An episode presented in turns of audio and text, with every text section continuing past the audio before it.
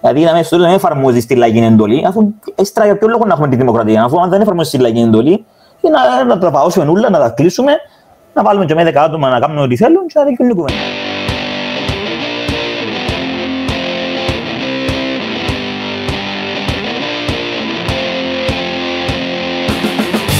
Σήμερα έχουμε τον, τον Νικάντρο εκ των αριστερών μου. Νικάντρο μου χαιρέτα. Καλησπέρα, καλησπέρα σε όλους. Λοιπόν, ο Νικάνδρος είναι φοιτητής στην παρούσα φάση στο UCL και σπουδάζει πολιτικές επιστήμες, αν είμαι σωστός. Ε, ναι, το εύκολο, είναι το εύκολο. Ε. Ναι. Συγκριτική πολιτική. Ναι, και δημοκρατία. Ναι. Okay. Επίσης σπούδασε στο ΔΕΠΑΚ και από τον Σεπτέμβρη θα βρίσκεται για δοκτοράτο στο Πανεπιστήμιο της Βαρκελόνης. Ναι, στο UPF. Στον ίδιο τομέα. Ναι, ναι, για δοκτοράτο στους, ε, στους ε, δημοκρατικούς θεσμούς και στη συγκριτική πολιτική. Ναι, υπέροχα. Από την άλλη έχουμε τον κύριο Νικόλα, ψυχολόγο. Ναι. Στο Γελκής, ξενιδεμένος. Παντρεμένος, ξενιδεμένος. Ε, σήμερα είπαμε να μιλήσουμε για τον λαϊκισμό στην Ευρώπη τα τελευταία δέκα χρόνια. Βέβαια, ο Νικάνδρος να μας πείτε πιο πολλά πράγματα όσον αφορά τον, τον όρο και πώς εξελίχθηκε και να δούμε και λίγο ε, πώς άλλαξαν κάποια πράγματα στην πολιτική ζωή λόγω του κοροναϊού και, και της αντιδράσεις του κόσμου προς την πολιτική ζωή λόγω του κοροναϊού. Ε, βασικά να σκέψουμε λίγο, θα σκέψουμε από τα πριν 10 χρόνια, να σκέψουμε από σήμερα, να παίρνουμε πίσω-πίσω. Ό,τι θέλετε. Να μας αναλύσουμε λίγα τρότσι να συζητούμε και τα λοιπά. Ε, είδαμε μια, κατά, κατά εμένα, μια αποτυχία της Ευρωπαϊκής Ένωσης να στηρίξει όλα τα κράτη το ίδιο όσον έπρεπε κατά τον την περίοδο της κρίσεως, ας το πούμε. Νιγάντρε. Εγώ να, να μου επιτρέψεις να διαφωνήσω με αυτό που λες ότι απέτυχε η ευρωπαϊκή πολιτική. Απέτυχε, εγώ μπορώ να δεχτώ ότι απέτυχε, απέτυχε νοουμένου ότι ε, είχαμε, μάλλον όχι είχαμε, εκείνοι που θεωρούν ότι απέτυχε, ε, λόγω χάρη ας πούμε όπως εσύ, είχες απαιτήσεις άλλες που συνάδουν με το τι είναι η Ευρωπαϊκή Ένωση. Η Ευρωπαϊκή Ένωση είναι ένα, ένα, ένας ε, θεσμός, ένας, ένας οργανισμός ε, υπερεθνικός που συμμετέχουν 27 κράτη-μέλη και έχει, έχει πάρα πολλά σαφείς, ε, σαφές ε, λειτουργίες, οργανισμούς και έχει συγκεκριμένες δυνατότητες, συγκεκριμένες ε, ε, καθήκοντα που πρέπει να, να φέρεις πέρας. Και τώρα τα καθήκοντα και οι δυνατότητες προκαθορίζουν, καθορίζονται αρχικά από τα κράτη-μέλη. Άρα τα κράτη-μέλη ε, από τη στιγμή που ε, δεν έχουν εκχωρήσει στην Ευρωπαϊκή Ένωση ε, να διαχειρίζεται ε, την υγεία ε, ή τον που λέμε ε, τη Δημοσιονομική Ένωση. Ε, μερικά πράγματα, αφού τη στιγμή που δεν έχουμε εκχωρήσει στην Ευρωπαϊκή Ένωση να διαχειριστεί σε ευρω... ευρωπαϊκών επίπεδων τέτοια ζητήματα, δεν μπορούμε να περιμένουμε η Ευρωπαϊκή Ένωση να τα φέρει εις πέρας. Δηλαδή, ε, σαν πότσι περιμένουμε που έναν Ταϊχάτσου να, να προσπεράσει ένα, μια Ferrari στα 100. Δεν πρόκειται να γίνει το πράγμα, γιατί η Ευρωπαϊκή Ένωση έχει, κάποιες, έχει πολλά limited, έχει πολλά περιορισμένες ε, ε, δυνατότητες λόγω των απαιτήσεων και των, ε, και των ε, πολιτικών αποφάσεων που έρχονται φυσικά από τα κράτη-μέλη. Τα ίδια τα κράτη-μέλη ουσιαστικά ήθελαν να εκχωρήσουν τη διαχείριση της υγείας στην Ευρωπαϊκή Ένωση. Τώρα, καλός ή κακός, μια συζήτηση μπορεί να γίνει, να γίνει μετά το τέλος της πανδημίας και να πρέπει να δούμε ε, αν, αν, τα κράτη, αν τα, εθνικά, τα εθνικά κράτη καταφέραν να αντεπεξέλθουν της πανδημίας ή αν χρειάζεται ε, μια πανευρωπαϊκή πολιτική. Αλλά πάντα να ξέρω ότι για να γίνει μια πανευρωπαϊκή πολιτική, για να, γίνει, να θεσπιστεί μια πανευρωπαϊκή πολιτική, και ειδικά σε ζητήματα όπως της υγείας, που είναι πάρα πολλά ε, ευαίσθητα ζητήματα, προκύπτουν πολλές διαφωνίες, προκύπτουν πολλές ε, πάρα, πολλοί πολιτικοί, πάρα πολλές πολιτικές δυνάμεις διαφωνούν, ε, φέρνουν αντίσταση και κυρίως ε, οι, οι δυνάμεις της, ε, συνήθως της ε, ριζοσπαστικής δεξιάς, θα έλεγα, που συνήθως ε, ε, συμφωνούν με, με πολιτικές που αυξάνουν τον ρόλο της Ευρωπαϊκής Ένωσης. Άρα, θεωρείς ότι... Όχι, θεωρείς. Ωραία. Οι χώρες ε, βάλουν limits στο τι είναι να επηρεάζει και τι όχι η Ευρωπαϊκή Ένωση. Ναι. Με τις δυναμικότητες που έχει, με εκείνα που τις επιτρέπουν, με τα δικαιώματα που είσαι εδώ, να το πούμε, θεωρείς ότι χειριστήκε καλά την κρίση; Κοίτα, νοούμενο ότι η μόνη της ουσιαστική ε, ας πούμε, ουσιαστικό capacity μόνο πράγμα που μπορούσε να κάνει πρακτικά ήταν συμβουλευτικός ρόλος. Δηλαδή δεν μπορεί να πάει να επέμβει σε οποιοδήποτε κράτος μέλος σχετικά με τη δαπάνη που είχε για την υγεία. Τι άλλο μπορούσε να κάνει. Εντάξει, φυσικά μπορώ να πει ότι καθυστέρησε να συμβουλεύσει ή να, να προωθήσει στρατηγικές ε, lockdown. Τούτο μπορεί όντως να είναι συζητήσιμο. Ε, αλλά τι άλλο μπορούσε να κάνει; Αυτό είναι ο οργανισμός υγεία κρύβει την παστούτο. Τι τούτο; Είναι, τούτο μια, κοίτα, ε, ακριβώς, μα η Ευρωπαϊκή Ένωση και ο, και ο ΠΟΗ ε, στην ουσία έχουν την ίδια δυνατότητα. Δηλαδή σχεδιάζουν πολιτικές και προωθούνται στα κράτη-μέλη. Τα κράτη-μέλη... Ναι, έχουν ευθύνη στη στάση που κρατήσαν όμως. Πας τούτο. Εντάξει, τώρα μεγάλη συζήτηση τι έγινε στην Κίνα, πότε ξεκίνησε, πότε το ξέρασαν, πότε πήραν απόφαση. Τούτα, επειδή ε, θέμα ημερών, ε, πολλά λεπτά και νομίζω καλύτερα να, το, να κρίνει ιστορία για τον, για τον, για τον Μπόι αν έπραξε σωστά ή όχι. Σχετικά με την Ευρωπαϊκή Ένωση, να, να φέρω ένα παράδειγμα για να καταλάβετε τι, το, την επεξήγηση μου είναι η, η Δημοσιονομική Ένωση. Δηλαδή, είναι κάτι που συζητούν εδώ και δεκαετίες στην Ευρωπαϊκή Ένωση. Να έρχεται η Ευρωπαϊκή Ένωση και να κοιτάζει ε, τους προπολογισμού των κρατών μελών και αν σε διάφορα ζητήματα που είναι αρκετά σημαντικά, όπως την υγεία, την παιδεία, θεωρεί η Ευρωπαϊκή Ένωση ότι το κράτος ε, δεν επενδύει το απαιτούμενο ποσό, να έρχεται, να έρχεται η Ένωση να του βάλει κάποια στάνταρ, να λέει θα πρέπει να... Το 10% πάει στον τάδε τόπο. Ε, μπορεί να μην είναι ακριβώς ποσοστία, αλλά ας ναι. το πούμε κάπως έτσι. Μια συζήτηση που διαρκεί αμέ και 25-20 χρόνια, μπορούσε παραπάνω, και τελικά καταλήγει που πότε.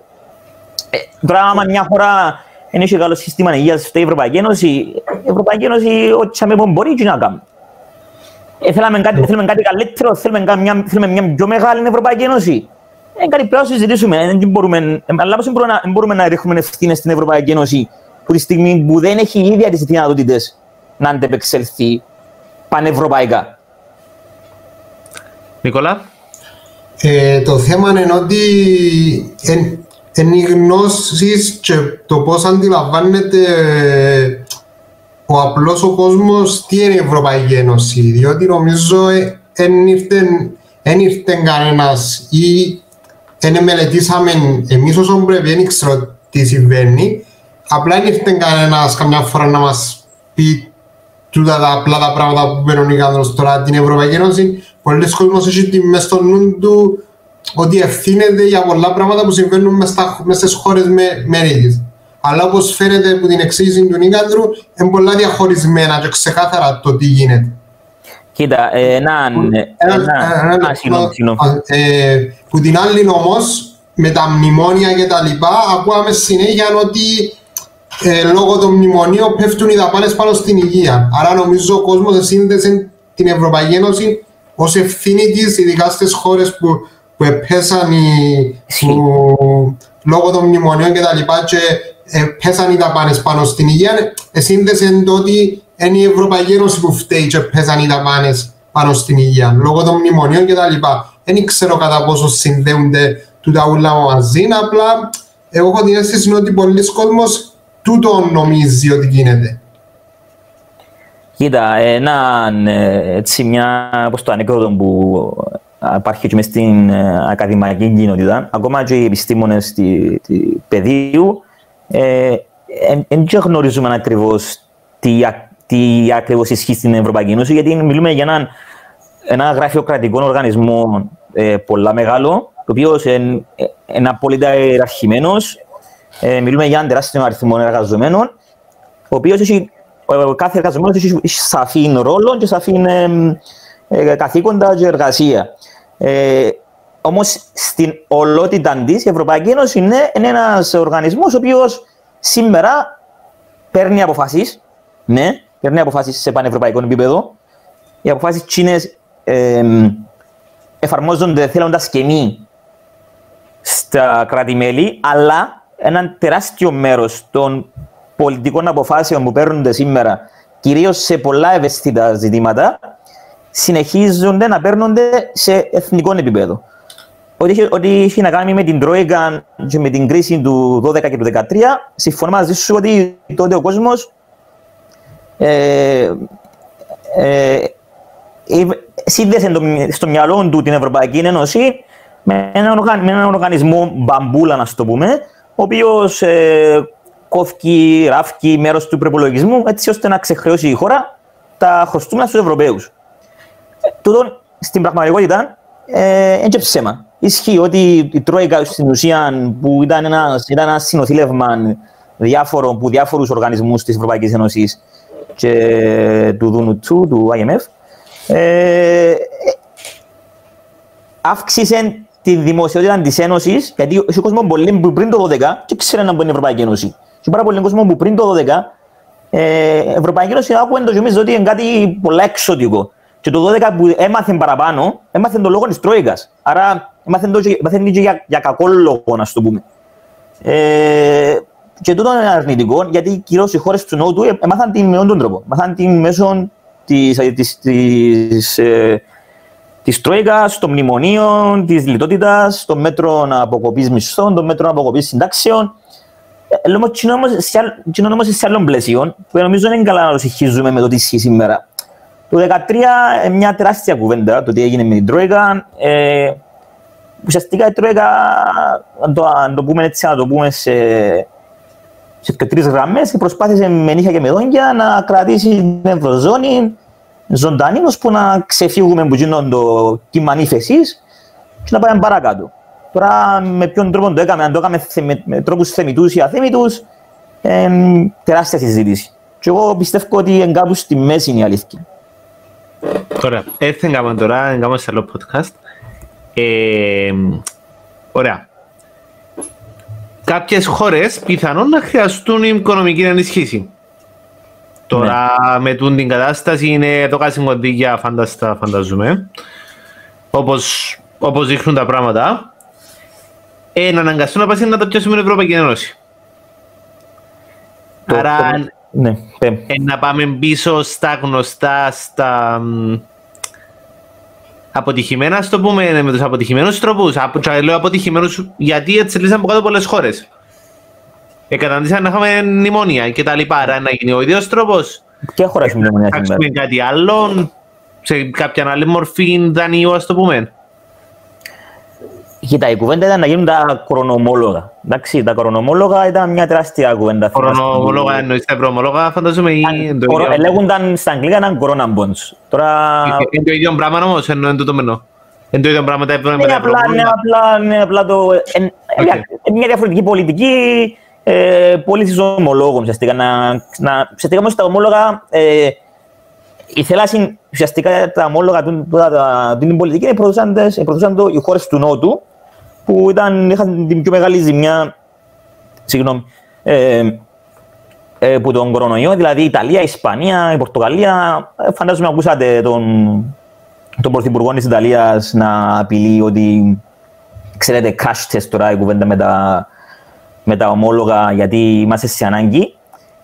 Το μεγάλο, ο μεγάλος, ε, μεγάλος διχασμός με τα ομόλογα είναι ότι οι χώρες του Βορρά, κυρίως οι Σκανδιναβικές, και οι, κύρια, οι κύριες ε, ας τους πούμε παρατάξεις, ήταν οι χώρες του Βορρά, δηλαδή οι χώρες της Σκανδιναβίας, η, Νορβηγία, η, η Σουηδία, η Φιλανδία, η Δανία και, και μαζί με την Ολλανδία, που δεν δέχονταν εμπουδενή τη λύση των ομολόγων. Και ήταν την άλλη πλευρά οι χώρες του Νότου, η Ιταλία, η Ισπανία που προωθούσαν τα ομόλογα και η Γερμανία ήταν κάπου στη μέση, ουσιαστικά ήταν κάπου στη μέση ουσιαστικά ε, και προσπαθούσαν να βρουν μια μέση λύση για να, να είναι happy. Το πρόβλημα με τα ομόλογα ήταν ότι οι Βόρειοι, δηλαδή οι Ολλανδοί και οι Σκανδιναβοί, έλεγαν ότι ήδη οι χώρες που ζητούν τα ομόλογα σήμερα, δηλαδή η Ιταλία, η Ελλάδα, η Ισπανία, που να πιάνουν, αν θα βγουν οι ομόλογα που να, να, κυρίως να αποφεληθούν τούτες οι χώρες, έχουν ήδη χρέος. Έχουν ήδη, έχουν ήδη, έχουν ήδη, φορτώσει, έχουν ήδη φορτώσει χρέος στις άλλες ευρωπαϊκές χώρες. Και είναι τα χρέη, ας πούμε, είναι τα ομόλογα που ήδη που είχαν, ε, είχαν ξεκινήσει κατά την περίοδο της κρίσης του 2013, ε, μερικά που γίνα, προφανώς δεν πρόκειται ποτέ να ξοφληθούν. Δηλαδή κάτι ομόλογα που περιμένει να ξοφλήσει η Ελλάδα το, το 1999, κάτι έτσι, 2099, 2098 ας πούμε, ε, δεν περιμένουν ποτέ οι Δανείοι και οι Σουηδοί και οι Φιλανδοί να πιάνουν πίσω τα λεφτά και τα ομόλογα να, να ποτέ ότι να έχουν αξία. Και τώρα λες, λες είναι ότι έγινε, το, η δική τους θέση ήταν ότι αν πάει πάλι σε ομόλογα, πάλι πάλι να αυξηθεί το χρέος, το οποίο ποτέ θα αποπληρωθεί. Άρα καλύτερα να, να πάμε σε μια άλλη μορφή, δηλαδή να τους δανείσει, να δανείσει η Ευρωπαϊκή Κεντρική Τράπεζα απευθείας στα κράτη-μέλη με πιο χαμηλών, ε, με πιο χαμηλών ε, επιτόκια, με πιο ευνοϊκούς όρους και με εγγύσεις που, τις, τις, που τα κράτη-μέλη του, του Βορρά. Και μάλλον το, το, βασικά το δεν να γίνει, και τον ήδη ξεκίνησε να γίνεται, να, να δανειστούν τα κράτη-μέλη ε, από ένα συγκεκριμένο μηχανισμό που συνδέεται με την Ευρωπαϊκή Κεντρική Τράπεζα με πιο, ευνα, με πιο ευνοϊκούς όρους και, και επιτόκια. Τούτο δεν το θέλασε φυσικά τα κράτη-μέλη του, του Νότου, αλλά πάντα πρέπει να υπάρχει, πρέπει να μια μέση λύση. Τώρα δεν ξέρω κατά πόσο, πόσο να εξελιχθεί, γιατί το συζήτησα ακόμα ένα debate. Ναι, με φαίνεται ότι κατάληξε κάπου, κατάληξε κάπου τον debate, αλλά πιστεύω ότι συνδέεται και με τον budget της Ένωσης, γιατί το 2021 το 2021 πρέπει να ψηφιστεί το νέο budget και λόγω του Brexit, λόγω του Brexit και των κακών υπολογισμών, αν δεν κάνω της Φιλανδίας, ε, το budget είναι λυπής. Και τώρα θα βρεθεί μια νέα φόρμουλα για ποιες, ποιες χώρες να πρέπει να, να, πρέπει να, να προσφέρουν παραπάνω στον προπολογισμό. Ε, πιστεύω κάπως έτσι να συνδεθεί. Κάποιες να ρίψουν budget δηλαδή, κάποιες άλλες να ψηλώσουν για να έρθει σε έναν... Όχι, κάποιες, βασικά κάποιες, όλες οι χώρες με κατά κάποιον τρόπο να αυξήσουν το ποσό που διούν στην Ενώση. Okay. θέμα είναι ποιες θα, θα, αυξήσουν, ποιοι θα αυξήσουν το ποσό πιο πολλά σε σύγκριση με τις άλλες. Τούτη η συζήτηση. Η συζήτηση με τον budget είναι κάθε περίπου κάθε 6-7 χρόνια γίνεται πάντα η ίδια κουβέντα, ε, που πάντα, δεν ότι είναι κάτι καινούριο.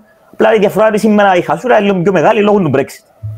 Ε, περιμένα τον Brexit, ε, ήταν μέσα στα, στους υπολογισμούς, αλλά όχι να υπολογίσεις, η χασούρα υπάρχει.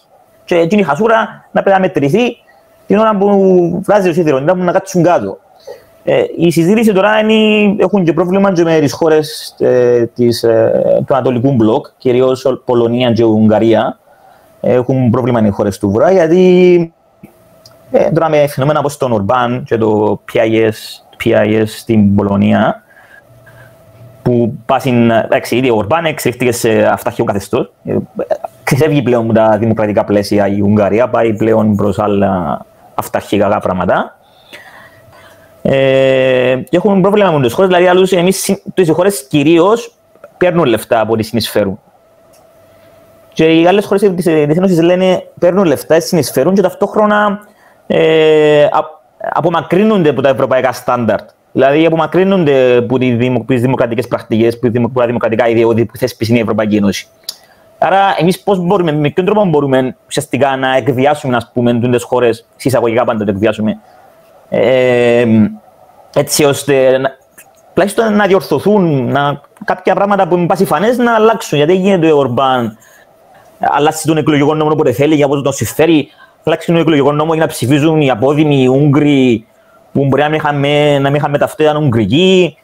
Ε, ε, κάπου, ε, ή στην Πολωνία που αλλάξουν, αλλάξαν το, το πάλι τον εκλογικό νόμο 15 μέρες πριν τις εκλογές, κανονικά πρέπει να γίνουν, πρέπει, πρέπει να μην γίνουν. Τώρα βρουν τελευταία στιγμή. Ο Ορμπάν πριν ένα μήνα ε, έκλεισε τη Βουλή και έπιασε όλα τα μέτρα, έπιασε όλη την εξουσία στον, ε, στην κυβέρνηση του. Ε, και η συζήτηση τώρα είναι, είναι πιστεύω, είναι, μαζί με, με το χρέος των χωρών του Νότου, να έχει και σαν δεύτερο άξονα τη συμπεριφορά ε, των χωρών της Πολωνίας, της Ουγγαρίας, των χωρών που ξεφεύγουν από τα δημοκρατικά ιδεώδη. Όπως τα λέεις τώρα, πάμε για ένα, τα επόμενα χρόνια πάμε για έναν κύμα πόλωσης πάλι. Μα τούτη κουβέντα τα επόμενα χρόνια, σήμερα είναι πιο δύσκολα, περνούμε δύσκολες στιγμές, το επόμενο χρόνο... Όχι, δεν είπα, ε, λέω- ε, λέω ότι ήταν πιο δύσκολο. Πάντα, ήταν πιο περι- δύσκολα και πιστεύω, τα πάντα λοιπά, είναι περίπλοκα, πάντα είναι περίπλοκα, πάντα υπήρχε πόλωση, πάντα είναι περίπλοκα. Μιλούμε για 27 κράτη-μέλη που από έτσι να γίνει, 27 ξεχωριστές χώρες με διαφορετική κουλτούρα, διαφορετική, ε, διαφορετικό υπόβαθρο. Μπορεί να γίνει, αναπόφευκτα να υπάρχει πόλωση, διαφορά, διαφωνία. Ε, είναι αναπόφευκτο τούτο. Τώρα το ζήτημα της Ουγγαρίας, της Πολωνίας, κυρίως της Ουγγαρίας, ε, ναι, πιστεύω ότι να, να γίνει πιο σημαντικό, να οξυνθεί όσο περνάει ο καιρός, γιατί ο Ορμπάν δεν φαίνεται να χάνει, δεν φαίνεται να έχει αντίπαλο. Εντά, που βλέπα σήμερα κάποιες άλλες δημοσκοπήσεις, ε, το αστείο είναι ότι, το, το πιο αστείο είναι ότι ούτε η αντιπολίτευση στην Ουγγαρία φαίνεται να συσπηρώνεται εναντίον του, εν- ενώ δεν υπάρχει ούτε ελπίδα. Το πιο αστείο είναι ότι ε, ένα, για πρώτη φορά ένα κόμμα που λέγεται Comedy Party, δηλαδή ένα κομικό κόμμα, δηλαδή ένα κόμμα που είναι ουσιαστική, είναι, είναι ουσιαστική, Πολιτική. είναι ουσιαστική, πολύ απλά προσπαθεί παραπάνω να σατηρήσει το τι γίνεται στη χώρα πολιτικά, φαίνεται ότι συγκεντρώνει 7%, 7-8% και πιάνει, και πιάνει ποσοστά από άλλα κόμματα του κέντρου. Ε, Θα είμαι λίγα λόγια να πούμε ενώ ο Λουίς ο δικός τους και έκαμε κόμμα. Ας το πούμε, ας πούμε. Εντάξει, Ναι. ναι.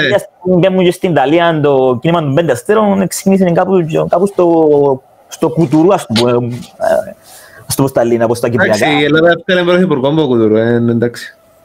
Ε, τι εννοείς, Δεν το εννοώ. ποιο είναι, ποιο λάθος. Πει μου για τον πρωθυπουργό της Ελλάδας τώρα. Εντάξει, το σύστημας στην Ελλάδας, αν είπα και πριν, ότι είναι ένα αστείο το σύστημα. Εντάξει, το σύστημα του είναι και σχέμο. Σχέμο για ο Τσίπρα. Για Ναι. για Μητσοτάκη. Όχι, και για τους άλλους, ναι, ναι, ναι, ναι. Ε, Το σύστημα είναι για όλους. Ε, τους- με το, ε, εγώ δεν ξέρω άλλη χώρα, σε άλλο σοβαρό κράτος του δυτικού κόσμου που να έχει σύστημα με μπόνους έδρες. Δηλαδή ένα reality show, να πω στο Big Brother, δηλαδή κάνεις μια δοκιμασία, πια και μπόνους, ας πούμε, τάδε, το τάδε επάθλο. Δηλαδή μπόνους Ε, έδρες, εξήγα- Εξήγα το λίγο όμως γιατί μπορεί να μην το ξανασυντήσει ο κόσμος. μπόνους έδρες, ε, το σύστημα στην Ελλάδα είναι ενισχυμένη αναλογική, ε, το, ναι, ενισχυμένη αναλογική. Δηλαδή, ε, το κοινοβούλιο στην Ελλάδα έχει 300 έδρες. Τα κόμματα σε κάθε εκλογική διαδικασία αναμετρούνται μόνο για τις 250.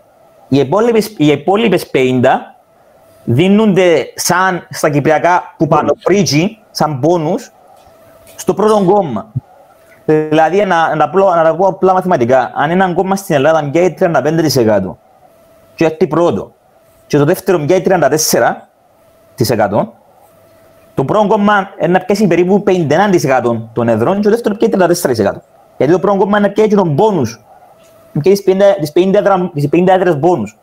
Και γι' αυτόν τον λόγο σήμερα ο Μητσοτάκης με το 38% ε, ε, στην κυβέρνηση έχει την πλειοψηφία των εδρών στη Βουλή και ουσιαστικά η η υπόλοιπη αντιπολίτευση δεν έχει λόγο ύπαρξης. Τι είναι, αφού στη Βουλή ο Μητσοτάκης έχει την πλειοψηφία, η κυβέρνηση μόνος του αυτοδύναμος, απλά οι άλλοι πάνε στη Βουλή είναι απλά, Για γεμοσό. ε, ας το πούμε έτσι, ναι.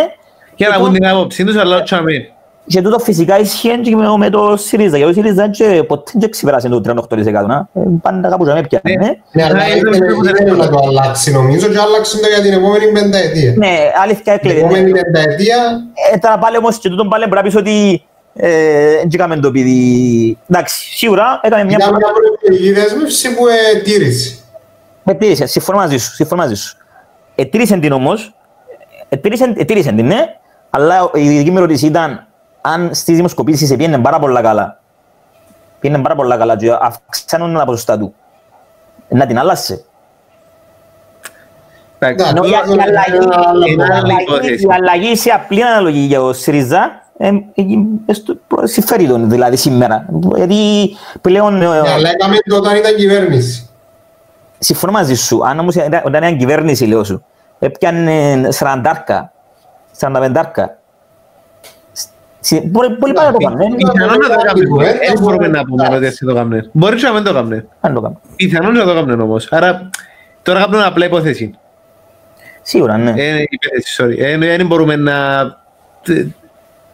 Να μαντεύουμε τι είναι να γίνεται να... Ναι, ναι, ναι, σύμφωνα μαζί σας. Κοιτάξτε, όμως το πρόβλημα στην Ελλάδα, νομίζω ότι το, το σύστημα του εκλογικού, έτσι όπως είναι, ε, σχηματίζει και διαφορετικά την, ε, την, κουλτου- την πολιτική κουλτούρα της χώρας. Δηλαδή, επειδή πάντα υπήρχε ένας δικομματισμός, δηλαδή Πασόκ, Νέα Δημοκρατία, Πασόκ, Νέα Δημοκρατία, δηλαδή το Πασόκ, ακόμα και αν δεν έπιανε το 50% των εδρών, το 50% των ψήφων, έπιανε 45 ή 46, συγγνώμη, πάλι έπιανε την πλειοψηφία των εδρών. Πάλι έπιανε, αν έπιανε, αν πιέσεις τώρα 40% των ψήφων, Πάλι είναι μια.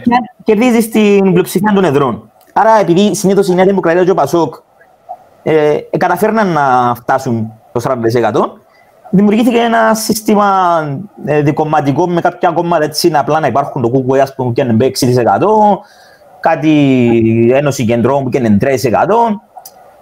Τον ισχύει στο, στο 2010, ως το 8. Και λόγω του, του σκηνικού, επειδή ποτέ δεν έμαθαν να συνεργάζονται, επειδή ποτέ δεν, δεν χρειάστηκε να συνεργαστούν για να εκλέξουν κυβέρνηση, επειδή πάντα η κυβέρνηση ήταν μονοκομματική, ήταν η Πασόκ Νέα Δημοκρατία, ε, και επειδή ποτέ δεν χρειάστηκαν να μπουν στη διαδικασία να σχηματίσουν ε, συνεργασίες, πάντα ε, προωθεί την υπόλωση. Αφού το Πασόκ ποτέ θα, χρ- θα χρειαζόταν άλλο κόμμα για να συγκυβερνήσει, με τα άλλα κόμματα ήταν πάντα εν δυνάμει εχθρός. Δεν ήταν ποτέ εν δυνάμει συνεργ, ε, συνεργάτης και συνεταίρος. Άρα, εγώ μάλιστα, Υπήρχαν όμως κάποιες φορές που υπήρχαν συγκυβερνήσεις δυο κομμάτων. Εγώ δεν θυμούμαι άλλη αυτός που το... Τώρα δεν ξέρω αν πω πίσω να βρω καμιά τυχαία... Το Το 80-90, με το ΚΚΕ, πότε. το 89 που ήταν η ιστορία με το ΚΚΕ που ε, με το Μητσοτάκη και τα λοιπά. Δεν τα θυμούμαι καλά. Κοίτα, τι. ένα θα γελάσω, αν μπορεί να έτυχε μια, τώρα συγκεκριμένα αν έγινε ακόμα μια φορά, μπορεί να έγινε. Μπορεί να έγινε μια φορά μέσα σε 40 χρόνια στο μετά την μεταπολίτευση. Εντάξει, ούτε, ε, εντάξει. Εντάξει, να το ψάξετε και να μας πείτε. Εγώ νομίζω ότι δεν έγινε. Την Εγώ επόμενη νομίζω ότι η μο- η μοναδική που θυμούμε είναι η ΣΥΡΙΖΑ ΑΝΕΛ. Εντάξει, οκ. Θα μας πείτε την επόμενη φορά. Αφού, Κοίτα, τώρα, ε, Μπορεί να μια- γίνει, μπορεί να γίνει στα 70 στα 70s μετά τη Χούντα, κάποια στιγμή που το καθεστώς μπορεί να ήταν όντως κάπως ασταθές η κατάσταση εκείνη και κάποια ακόμα να συνεργαστήκαν. Αλλά νομίζω κατεύθυναν τον 80s και τον 90s που ήταν Παπανδρέου, Σιμίτης, Καραμαλής, ε, Μητσοτάκης, νομίζω ότι δεν είχε, δεν είχε συγκυβερνήσεις, ήταν μονοκομματικές κυβερνήσεις.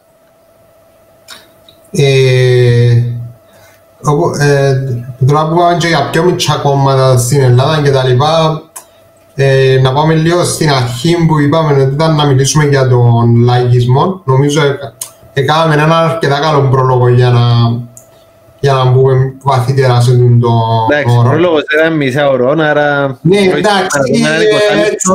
έτσι, εντάξει. Να το πάρουμε αυτό το θέμα και να κλείσουμε σιγά σιγά, όχι τώρα. Ε, ναι, τώρα. ναι. Θέλεις Νίκανδρε να μας πεις καταρχήν τον όρο, τι, ε, τι είναι ο λαϊκισμός, ας πούμε, σύμφωνα με τις πολιτικές επιστήμες, ο επίσημος όρος, ας το πούμε. Κοίτα, ο επίσημος όρος, ε, επίσημος τώρα, Ενώ Εμένα κάτι- καταρχάς, ναι, ναι, πιάνω σε, πιάνω σε. Η μετάφραση ε, λίγο για μένα είναι πάντα, η μετάφραση πάντα του, του όρου populism, που στα αγγλικά, στα ελληνικά λαϊκισμός, πάντα νομίζω είναι προβληματική. Είχα την άποψη, έψαξα το αρκετά να δω πώς μπορεί να μεταφραστεί σωστά ο όρος, αν ο λαϊκισμός. Γιατί ε, popular στα, ε, στα αγγλικά, στα λατινικά, είναι και το λαοφιλής. Αυτός που είναι ο Το λαϊκός. διάσημο, το Το γνωστό. διάσημο. Ε, λαοφιλής. Ναι, Pop μουσική, ας πούμε. Και είπα, ακούω- είναι η μουσική που ακούει ο κόσμος. Είναι εμπορική Ασχέτως- μουσική, είναι η διάσημη μουσική. Είναι η μουσική που Ναι. είναι πιο γνωστή, πιο διάσημη, η εμπορική. Ε, τώρα, ο όρος προκύ... εν, στα αγγλικά εννοείται και ο λαοφιλής, αλλά και εκείνος που προκύπτει μέσα από τον λαό. Δηλαδή, κοίτα, ο λαϊκισμός ως, το, ως τη δεκαετία των 90s, το 2000 αρχικά, ε, εννοούσαν, ήταν κάτι πολλά, έτσι, πολλά abstract, πολλά μ, ε, αφαιρετικό, πολλά... Ε, μ, ένα πολλά, γενικά, πολλά γενικός όρος, μέχρι το, το 7, μέχρι το 2007. Και εννοούσαμε, έτσι, εννο, εννοούσε, ε, περίγραφε μια, μονα- μια ομάδα πολιτικών ε, που χαρακτηρίζονται σήμερα γραφικοί. Δηλαδή, εκεί που φτιάχνουν, φωνάζουν, ξέρεις. Το 7... Ε, Εγώ είναι να πάρω τον κατώτατο 2.000 ευρώ Ναι. γιατί έτσι. Και δεν δικαιολογάς του πώς να το κάνεις οτιδήποτε. Απλά λύστο.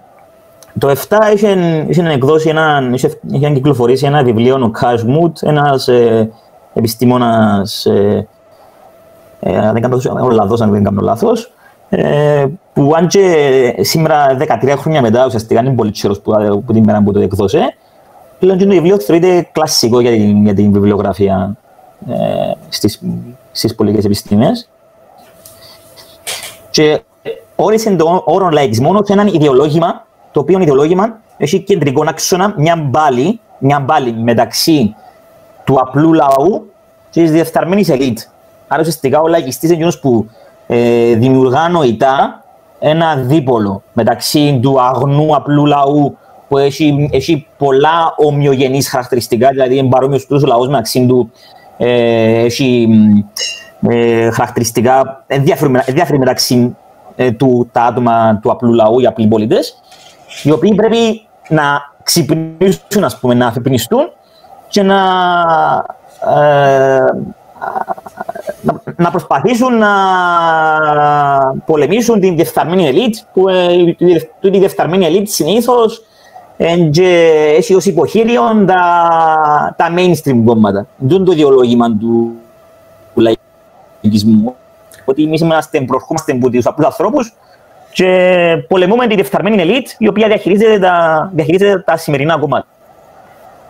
Ε, τώρα, στην, στην πορεία εμφανιστήκαν και πολιτικοί που όντως επιστεύκαν το. Δηλαδή, ήταν πολιτικοί που ήρθαν από λαϊκές τάξεις, ε, που ήρθαν από απλά από λαϊκά στρώματα και ήταν όντως απλοί, ήταν όντως απλοί πολίτες και εμπιστεύκαν τον το ιδεολόγημα και σαρκώσαν το. Και α, α, α, ανεβήκαν στην πολιτική ιεραρχία μέσω του ιδεολογήματος ή, ή κάποια άλλη πολιτική, αν ήταν ότι επουλούσε ας πούμε, ο λαϊκισμός, εξέλιξαν, εξέλιξαν τις, θέσεις, τις θέσεις τους ανάλογα με τους λαϊκιστές. Επειδή στη σημερινή εποχή και, και πιο παλιά ε, που ε, ο λαϊκισμός πάντα υπάρχει σαν κάτι αρνητικό. Δηλαδή, ένας αρνητικός όρος για την πολιτική. Και συγκεκριμένα ευκέβαζα και πριν λίγες ε, μέρες στο βιβλίο που έχουν, στο βοήθημα που έχουν στην Ελλάδα για την, για την τρίτη ηλικίου που έχουν για τα... Ε, τώρα να θυμάμαι για ποιο μάθημα, απλά έλεγε μέσα για τον λαϊκισμό, επειδή έψαχνα το, να, βρω, να βρω τον πιο απλό όρο, ας πούμε, για να δω. Και ναι. τι λέει μέσα, τι, τι αναφέρουν στους μαθητές της τρίτης ηλικίου για τον λαϊκισμό, αναφέρουν το, το πιο αρνητικό ή να μην πω το πιο αρνητικό, που τα πιο αρνητικά πράγματα που, που μπορούν να συμβούν στην πολιτική ζωή και γενικότερα ε, στην κοινωνική ζωή. Δηλαδή έδωσαν του έναν πολύ αρνητικό πρόσημο. Κοίτα, είναι πολύ προβληματικό.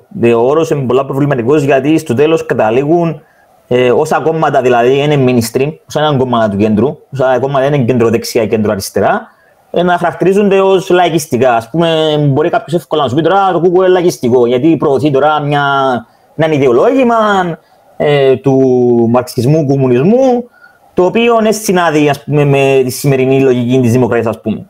Και το, λέω, το μπορεί, να, μπορεί κάποιος να το πει και μπορεί να το, να το υποστηρίξει επιστημονικά, να το, αλλά ε, τούτον, τούτα τα προβλήματα προκύπτουν όταν ένας όρος είναι πολύ συγκεκριμένος. Δηλαδή, καταλήγει να σημαίνει λίγο μπουλα. Κατάλαβε. Mm. Ε, εγώ όμως. Ε, εγώ στέκομαι στο λαϊκισμό ως ένα ιδεολόγημα το οποίο προωθεί πολύ συγκεκριμένα, ε, πολύ συγκεκριμένα σχήματα λόγου. Δηλαδή, ε, τα, ε, θα ξεσκίσουμε το κατεστημένο, τα κόμματα του, του παλαιοκομματισμού θα καταστραφούν, τούτα τα ξέρεις, τα, εμείς οι, απλοί, οι ανεξάρτητοι πολίτες, οι καινούργοι πολίτες. Πελάλες έτσι και να έχουμε θέματα. Τα πράγματα. Ε, να έχουμε το θέμα με τους ανεξάρτητους. Εντάξει, κοίταξε, ας πούμε ένα παράδειγμα που θυκιάζα σήμερα εύκολα εγώ, εγώ, εγώ προσωπικά θεωρώ ότι ήταν από Κίνα, αυτό με τους ανεξαρτήτους. Κοίτα, είναι να είσαι ανεξαρτήτος και να σε... Είσαι ανεξάρτητος ή ανεξαρτήτος. Κοίτα, η πλάκα όλη γιατί έφκαλα ανακοίνωση, έφκαλα σήμερα ανακοίνωση και έκανα κατάθεση πρόταση νόμου η, η θεολόγου, η οποία λέει ότι θέλουμε να εγκριθεί από τη Βουλή να, γίνουν, να γίνονται συνασπισμοί ανεξάρτητων ανεξάρτητων υποψηφίων. Πώς θα πω έτσι πράγματα, να γίνουν σε να μην... Πώς θα πω έτσι, να γίνουν... Αν είσαι ανεξάρτητος. Αν είσαι ανεξάρτητος, είσαι ανεξάρτητος. Το ναι, να, ναι, υποτίθεται και καλά το εκλογικό μέτρο στην Κύπρο είναι 3,6. Εντάξει. Τούτο είναι ναι. αντικειμενικά δύσκολο για, για έναν ανεξάρτητο να πιάει 3,6 ψήφου. Δηλαδή μιλούμε για Αν έχουμε ένα αποχή του, τάξη του 35%, ε, να πρέπει κάποιος να πιάσει 11.000 ψήφους, 12.000 ψήφους για να κλαίει. Ανεξάρτητος. Εντάξει, μπορεί να βάλει στόχο να κερδίσει που, που, που, την αποχή. Άρα, αντικειμενικά δύσκολο. Εντάξει. Εντάξει, ναι. Απλά τούτε, αλλά σήμερα λένε ότι σήμερα λέει το κόμμα της, ε, το κόμμα, ήδη είναι το χαρακτηρίζει, το κίνημα, το κίνημα, να πω πώς το, πώς το χαρακτηρίζουν ήδη, το κίνημα λέει ότι να, γίνει, να περάσει ο νόμος, ο οποίος να επιτρέπει σε ανεξάρτητους υποψηφίους να συνασπίζονται, να κατεβαίνουν σε, ένα, σε, σε μια στήλη, σε, να κατεβαίνουν κοινά στο εκλογικό, στο εκλογικό ε, ψηφοδελτίο, ε, και έτσι ώστε να μπορούν πιο εύκολα να, να περάσουν το 3,6. Ε, ναι, μα η δική μου ερώτηση είναι... Αφού πάλι... Εγώ μπορεί να σε ψήσω εσένα, αλλά ποιο Νικόλας. Μπράβο, ναι. Άρα ε, πάλι είναι σαν πως και κομματική λίστα. Εσυρότερο, γιατί ρε φίλε, εγώ μπορώ να σε ψήσω εσένα και τα έχουμε τα πιστεύω σου και είναι αριστερά, δεξιά ή οτιδήποτε κέντρο και τα λοιπά. Whatever. Και ο Νικόλας να το άκρος αντίθετο.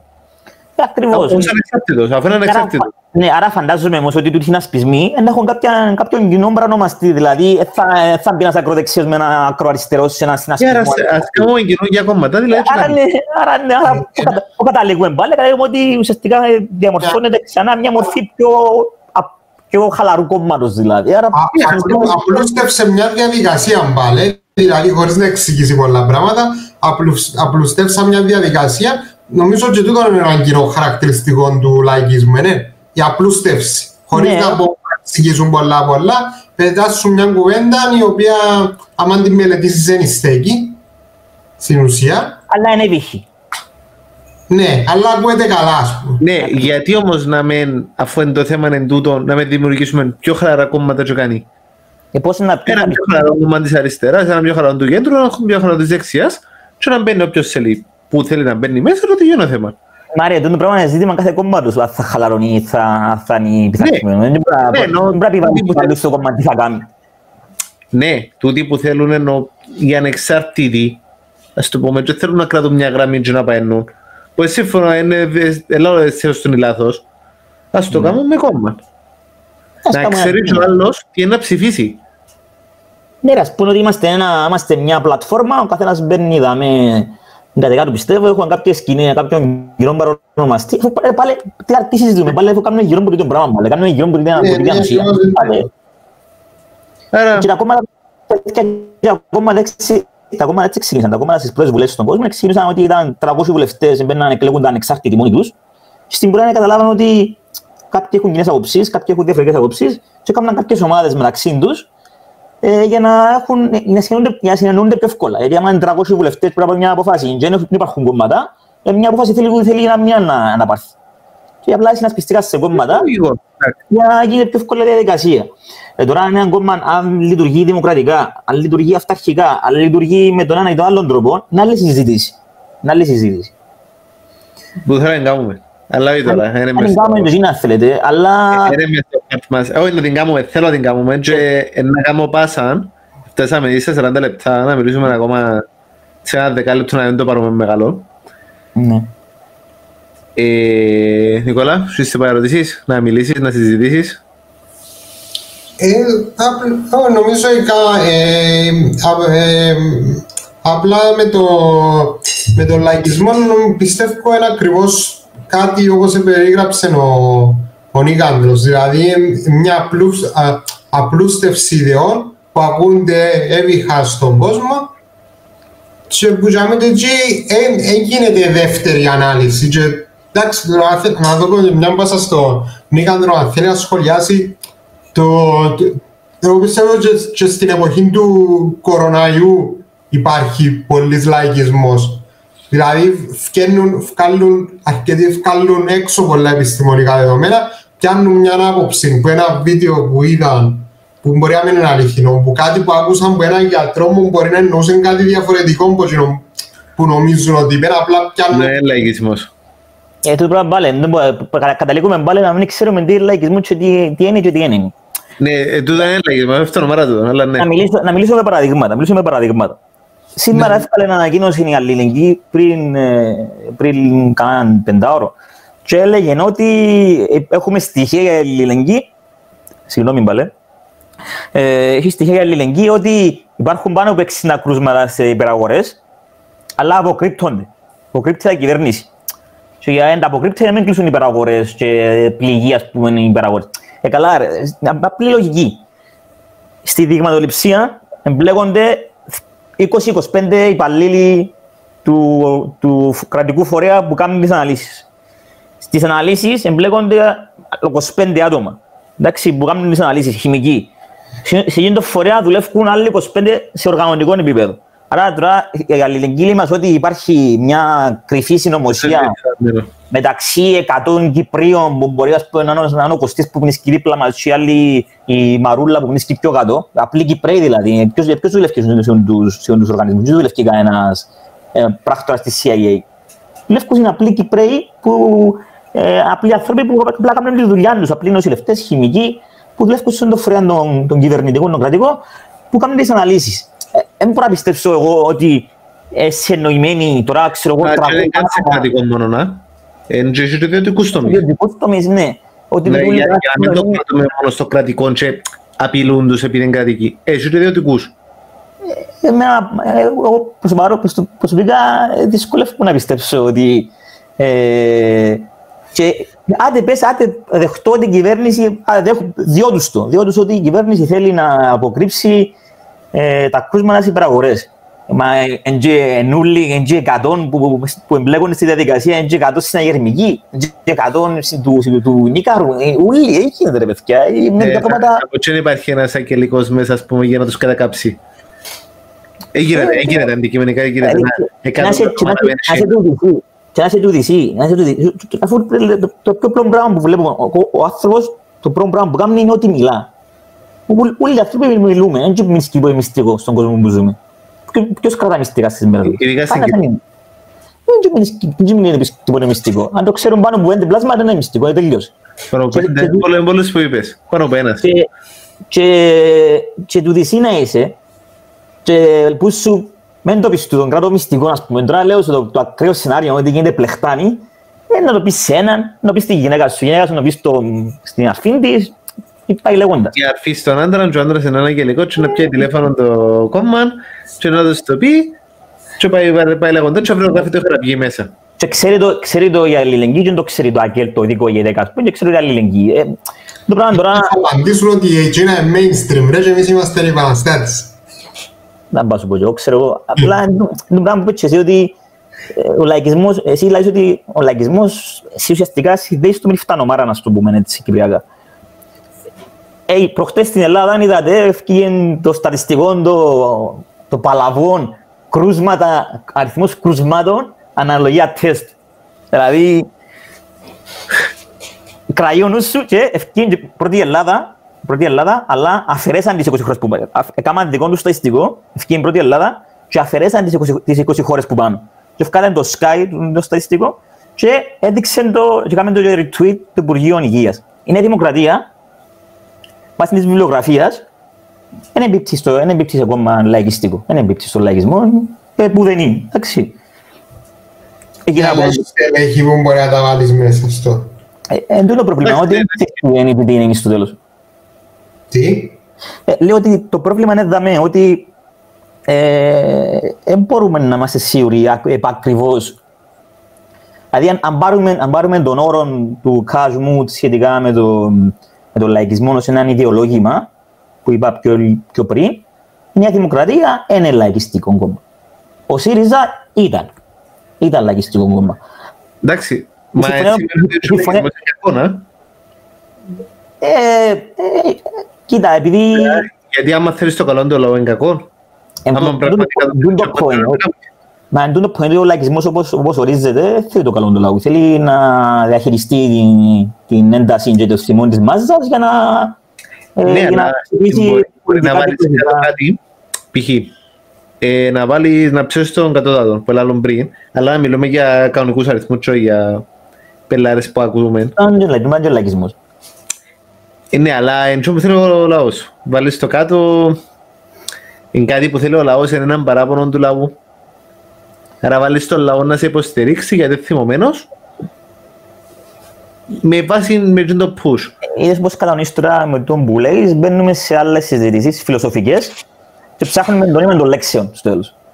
Ε, εξαρτάται, εξαρτάται, ναι, τούτο, είναι το νόημα των λέξεων, διότι ο που υπήρχε που είπες για το ΣΥΡΙΖΑ, ε, έπιανε τρεις φορές εντολή, στην ουσία, έπιανε τρεις φορές δημοκρατική εντολή, για να πάει να συγκρουστεί με την Δεν την Ευρώπη. εφαρμόζεις.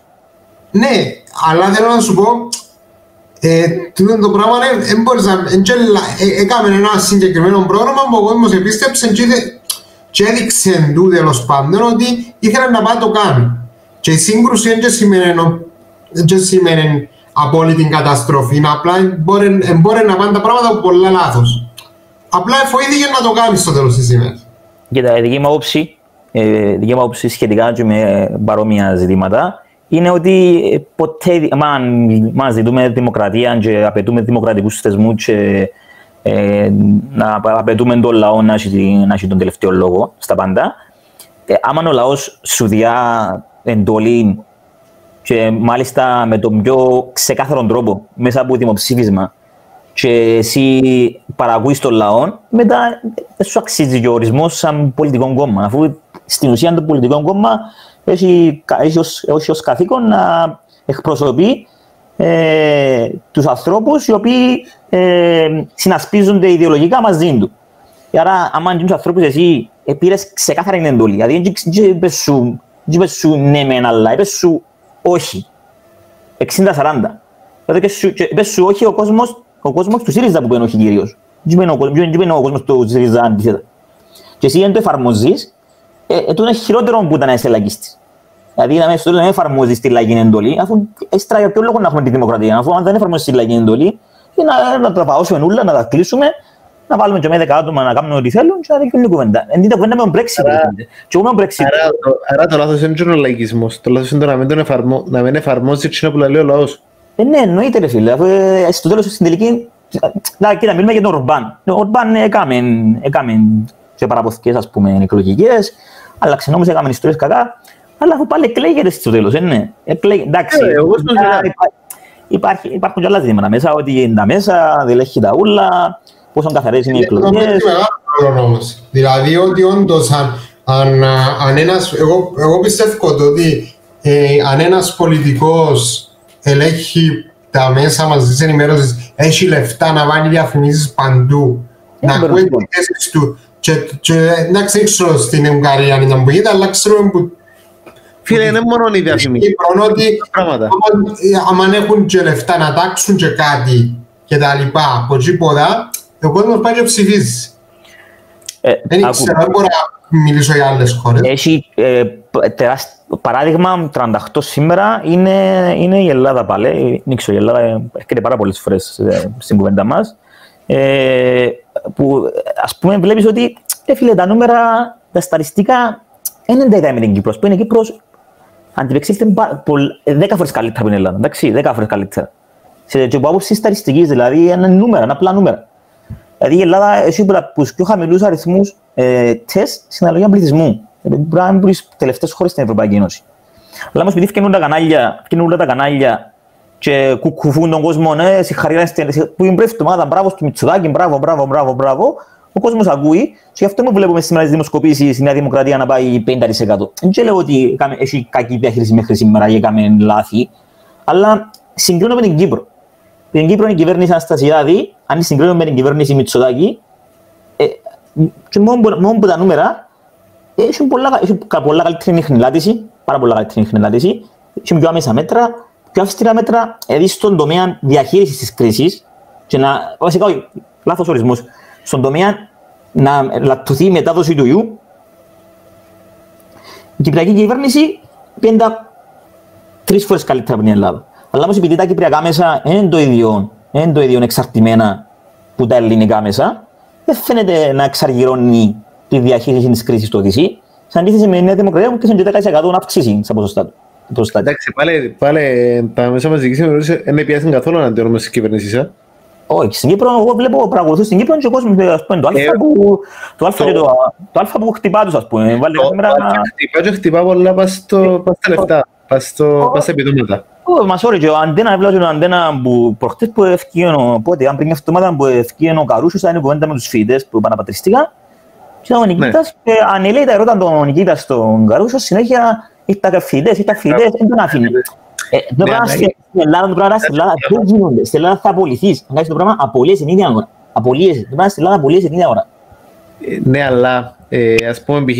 όταν ξέρεις που ήμουν καρατίνα, Ναι. η φάση με τον υπουργό που πιάσαν τηλέφωνο και φιάσει ένα ζευκάρι που μέσα, Ναι. εξιάστηκε. Δηλαδή, Εντάξει, ρε, δεν θα πούμε να- εγώ δεν θέλω να γίνει δική μας. ήταν μιας ημέρας μες, στα σο- μες στο ίντερνετ, απλά, και έφυγε, ξαφανίστηκε. Ενώ υπό άλλες συνθήκες έπρεπε να πιάσεις, έπρεπε να πιάσουν, να, το, να τους κάνουν, πας στο μυαλό του πέτου, να δούσουν ποιος ήταν τούτος, γιατί έφυγε, γιατί έδωκαν τη εντολή, μπλα μπλα μπλα μπλα μπλα, και να κάτσουν να κάνουν και έρευνα αν ήταν άρρωστος, αν είχα σύν κορονοϊό. Ε, Κοίτα, αν και ε, δεν κύριε μαζί σου, τι είπα ότι είναι εκεί. Είπα ότι είναι Δεν εκεί. έγινε και τίποτε όμως που τα, τα, μέσα, τα μέσα μαζικής ενημέρωσης αισιοποίησαν.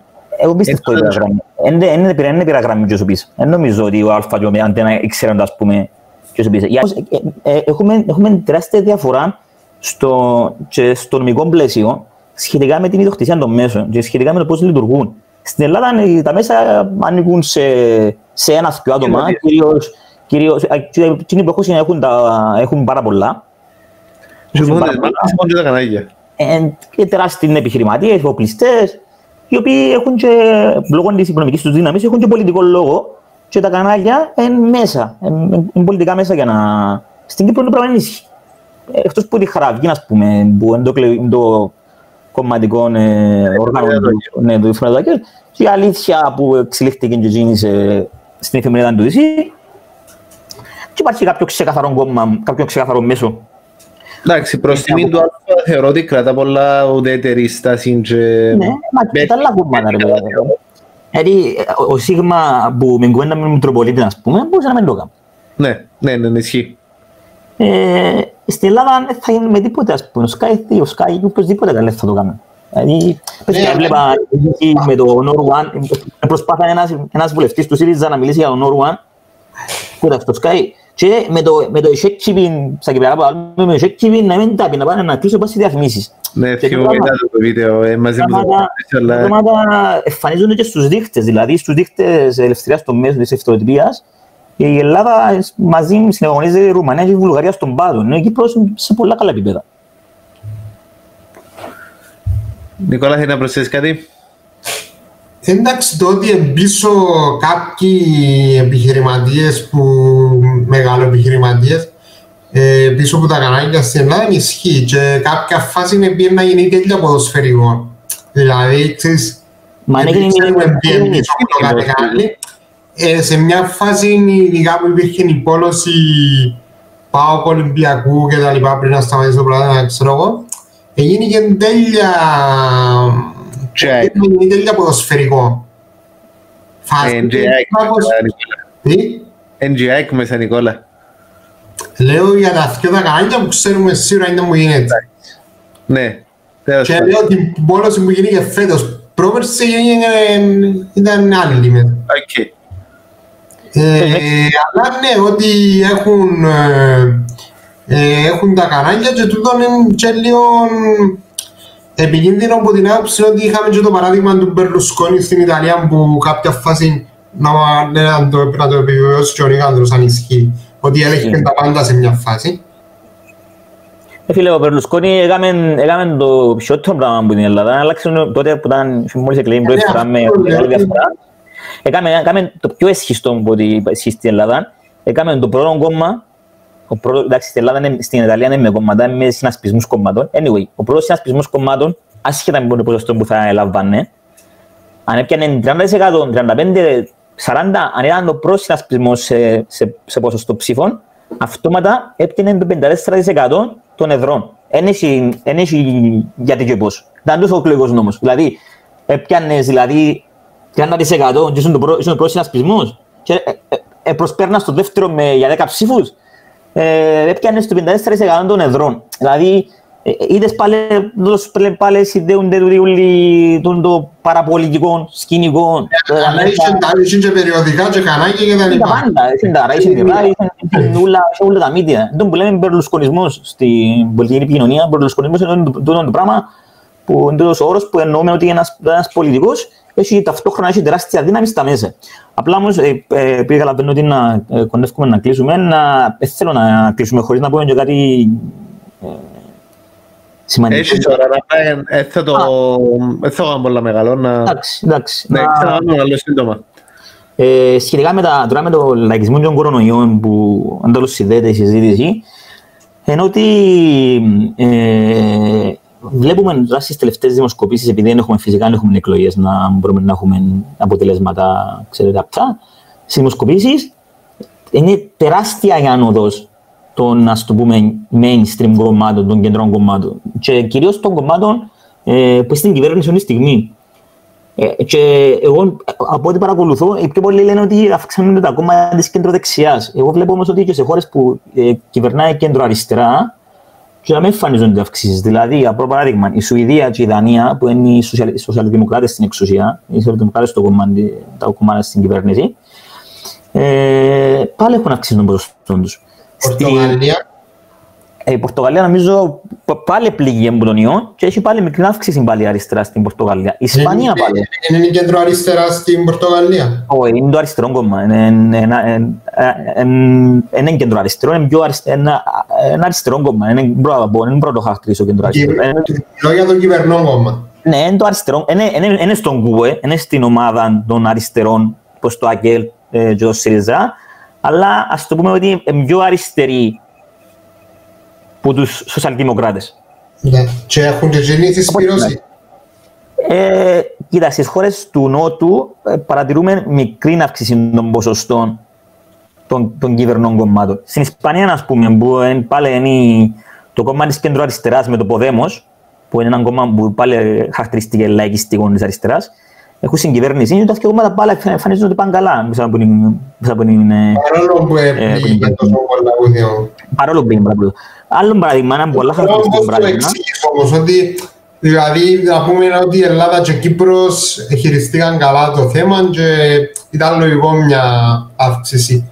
Σε χώρες όπως στην Ισπανία, στην Ιταλία δεν ξέρω τι γίνεται, αλλά Στην στην Ιταλία πάλι- Ισπανία στην Ιταλία πάλι πάνε καλά η κυβέρνηση. Πάλι ναι, πάει πώς καλά. το εξηγείς το ότι έχει ανάγκη ο κόσμος να συσπηρωθεί γύρω που, που την κυβέρνηση ότι απειλεί, νιώθει ότι απειλείται από κάτι και συσπηρώνεται; Ε, Το πιο ενδιαφέρον στην Ιταλία είναι ότι αυξ- αυξάνονται δραματικά τα ποσοστά ε, του Κόντε, που είναι ο πρωθυπουργός της χώρας, ο οποίος δεν ανήκει, δεν ανήκει, τουλάχιστον ε, officially, δεν ανήκει σε κάποιον κόμμα. Δηλαδή ήταν, ήταν, κάποια, συν- ήταν μια συγκυβέρνηση, αν θυμάστε, το κινημάτο των πέντε αστέρων με τη Λίγκα. Και επειδή ήταν, είχαν, πολλά, είχαν παρόμοια ποσοστά, και δεν τα βρίσκαν σε ποιον να βγάλουν πρωθυπουργό, ευκάλαν τον Κόντε που ήταν ανεξάρτητος. Και μετά που πέσε η κυβέρνηση, έφυγε ο Σαλβίνη, αποχώρησε, ο Κόντε παρέμεινε επειδή ήθελε τον ο κόσμος. Και τώρα στην περίοδο που, του κορονοϊού, ο Κόντε ε, νομίζω πέ- πέρασε το 50%, πέρασε το 50% της ε, αποδοχής από τον κόσμο. Ε, ε, Άρα- πιστεύω άρα- ότι, ότι ο κόσμος ε, θέλει να... Πε μου. Άρα μπορώ να πω ότι ο κόσμος είναι ευχαριστημένος με τη διαχείριση. Ε, Ευχαριστώ. Τώρα εντάξει, τώρα είναι, ε, είναι, μεγάλο, τώρα είναι πολλά μεγάλο debate που γίνεται σήμερα. It's okay. No, Κοίτα, περνά. ε, νομίζω ότι ο κόσμος έχει ανάγκη να συσπηρωθεί γύρω από ανθρώπους που μπορούν να δουν λύσει. Ε, εν την ώρα τη κρίση, που κυρίω βλέπεις τη δουλειά σου, βλέπεις τη δουλειά σου να κλείει, βλέπεις τον κίνδυνο να μείνεις άνεργος. Βλέπεις, ας πούμε, τον, τη μάμα σου, τον παπά σου που είναι μεγάλης ηλικίας να κινδυνεύουν. Ε, τώρα ο άλλο και τα λέει σου το έθνο, η πατρίδα, έξω οι ξένοι.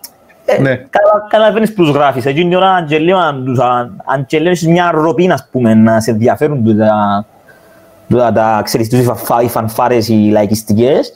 Ε, εκείνη την ώρα που την ώρα της κρίσης, πόσο σε ενδιαφέρουν. Ναι. Ναι, αλλά όμως, πάμε να πάμε και στο αντίθετο παράδειγμα. Στη Γερμανία, θέλω, θέλω να, να, να φέρω δύο αντίθετα παραδείγματα. Στη Γερμανία, το, το κόμμα της Μέρκελ, το CDU, με άλλες εκλογές, με άλλες ευρωεκλογές, ήταν σε καθοδική πορεία. Το ίδιο και το κόμμα της συγκυβέρνησης, η κέντρο αριστερή, το SDP. Ήταν και τα δύο κόμματα σχεδόν σε καθοδική πορεία, δεν πήγαιναν καλά. Και μέχρι έφτασε σε ένα σημείο που τα- οι δημοσκοπήσεις έδειχναν τους πράσινους πρώτον κόμμα. 27%.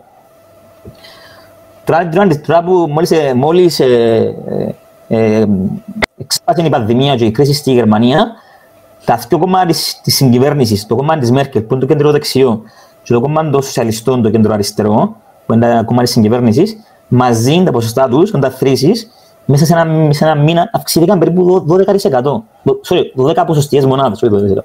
12 ποσοστιαίες μονάδες, που είναι τρελό νούμερο για ένα μήνα. να. 12 ποσοστιαίες μονάδες πρέπει να μην αυξηθεί ποτέ μια κόμμα σε 10 χρόνια, όχι να- σε ένα μήνα. Και οι πράσινοι πιάσουν που 27 πιάσεις στο 17, ας πούμε. Ε, να πεις τώρα οι πράσινοι ε, λαϊκιστές. Άρα Ω, άρα ναι. πάλι κόφκουμε που τα...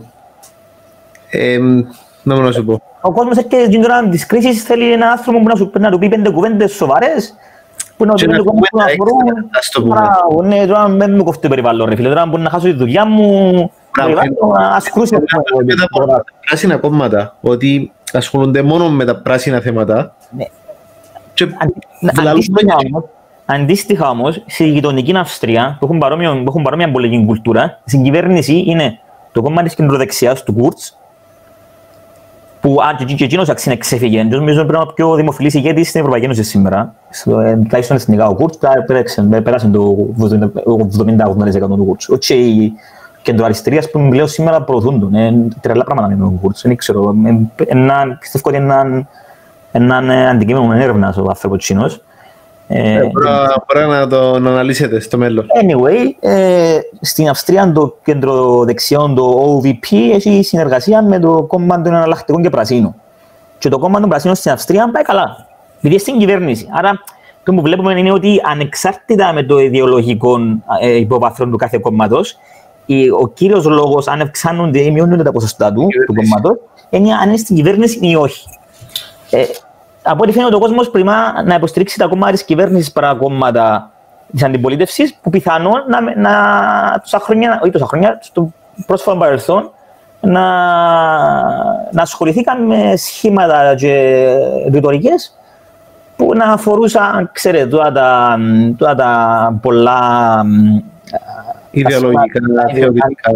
τα γκράντε, τα, τα εθνικιστικά, τα, τα, ή τα ταξικά, γιατί βλέπουμε και τα, τα κομμάτια της, ε, της ριζο- ριζοσπαστικής αριστεράς εν πάνε τόσο καλά σήμερα, ενώ θα μπορούσα, ενώ σήμερα κάποιον πρέπει να πει ότι, κοιτάξτε, σήμερα αποδεικνύεται ότι ε, οι πολιτικές της, ε, ε, πολιτικές της αριστεράς που προωθούν, ξέρω εγώ, καλύτερα συστήματα υγείας, προωθούν... ε, Είναι το κλείσιμο μου. Εδώ με κατανοώ. το λέω πάρω. Πέ μου, εδώ. Ε, μ, βλέπουμε την αριστερά να προτείνει κάποια πράγματα. Τούτα που είπες, που εξηγήνω έτσι δεν κόψασαι. Ναι.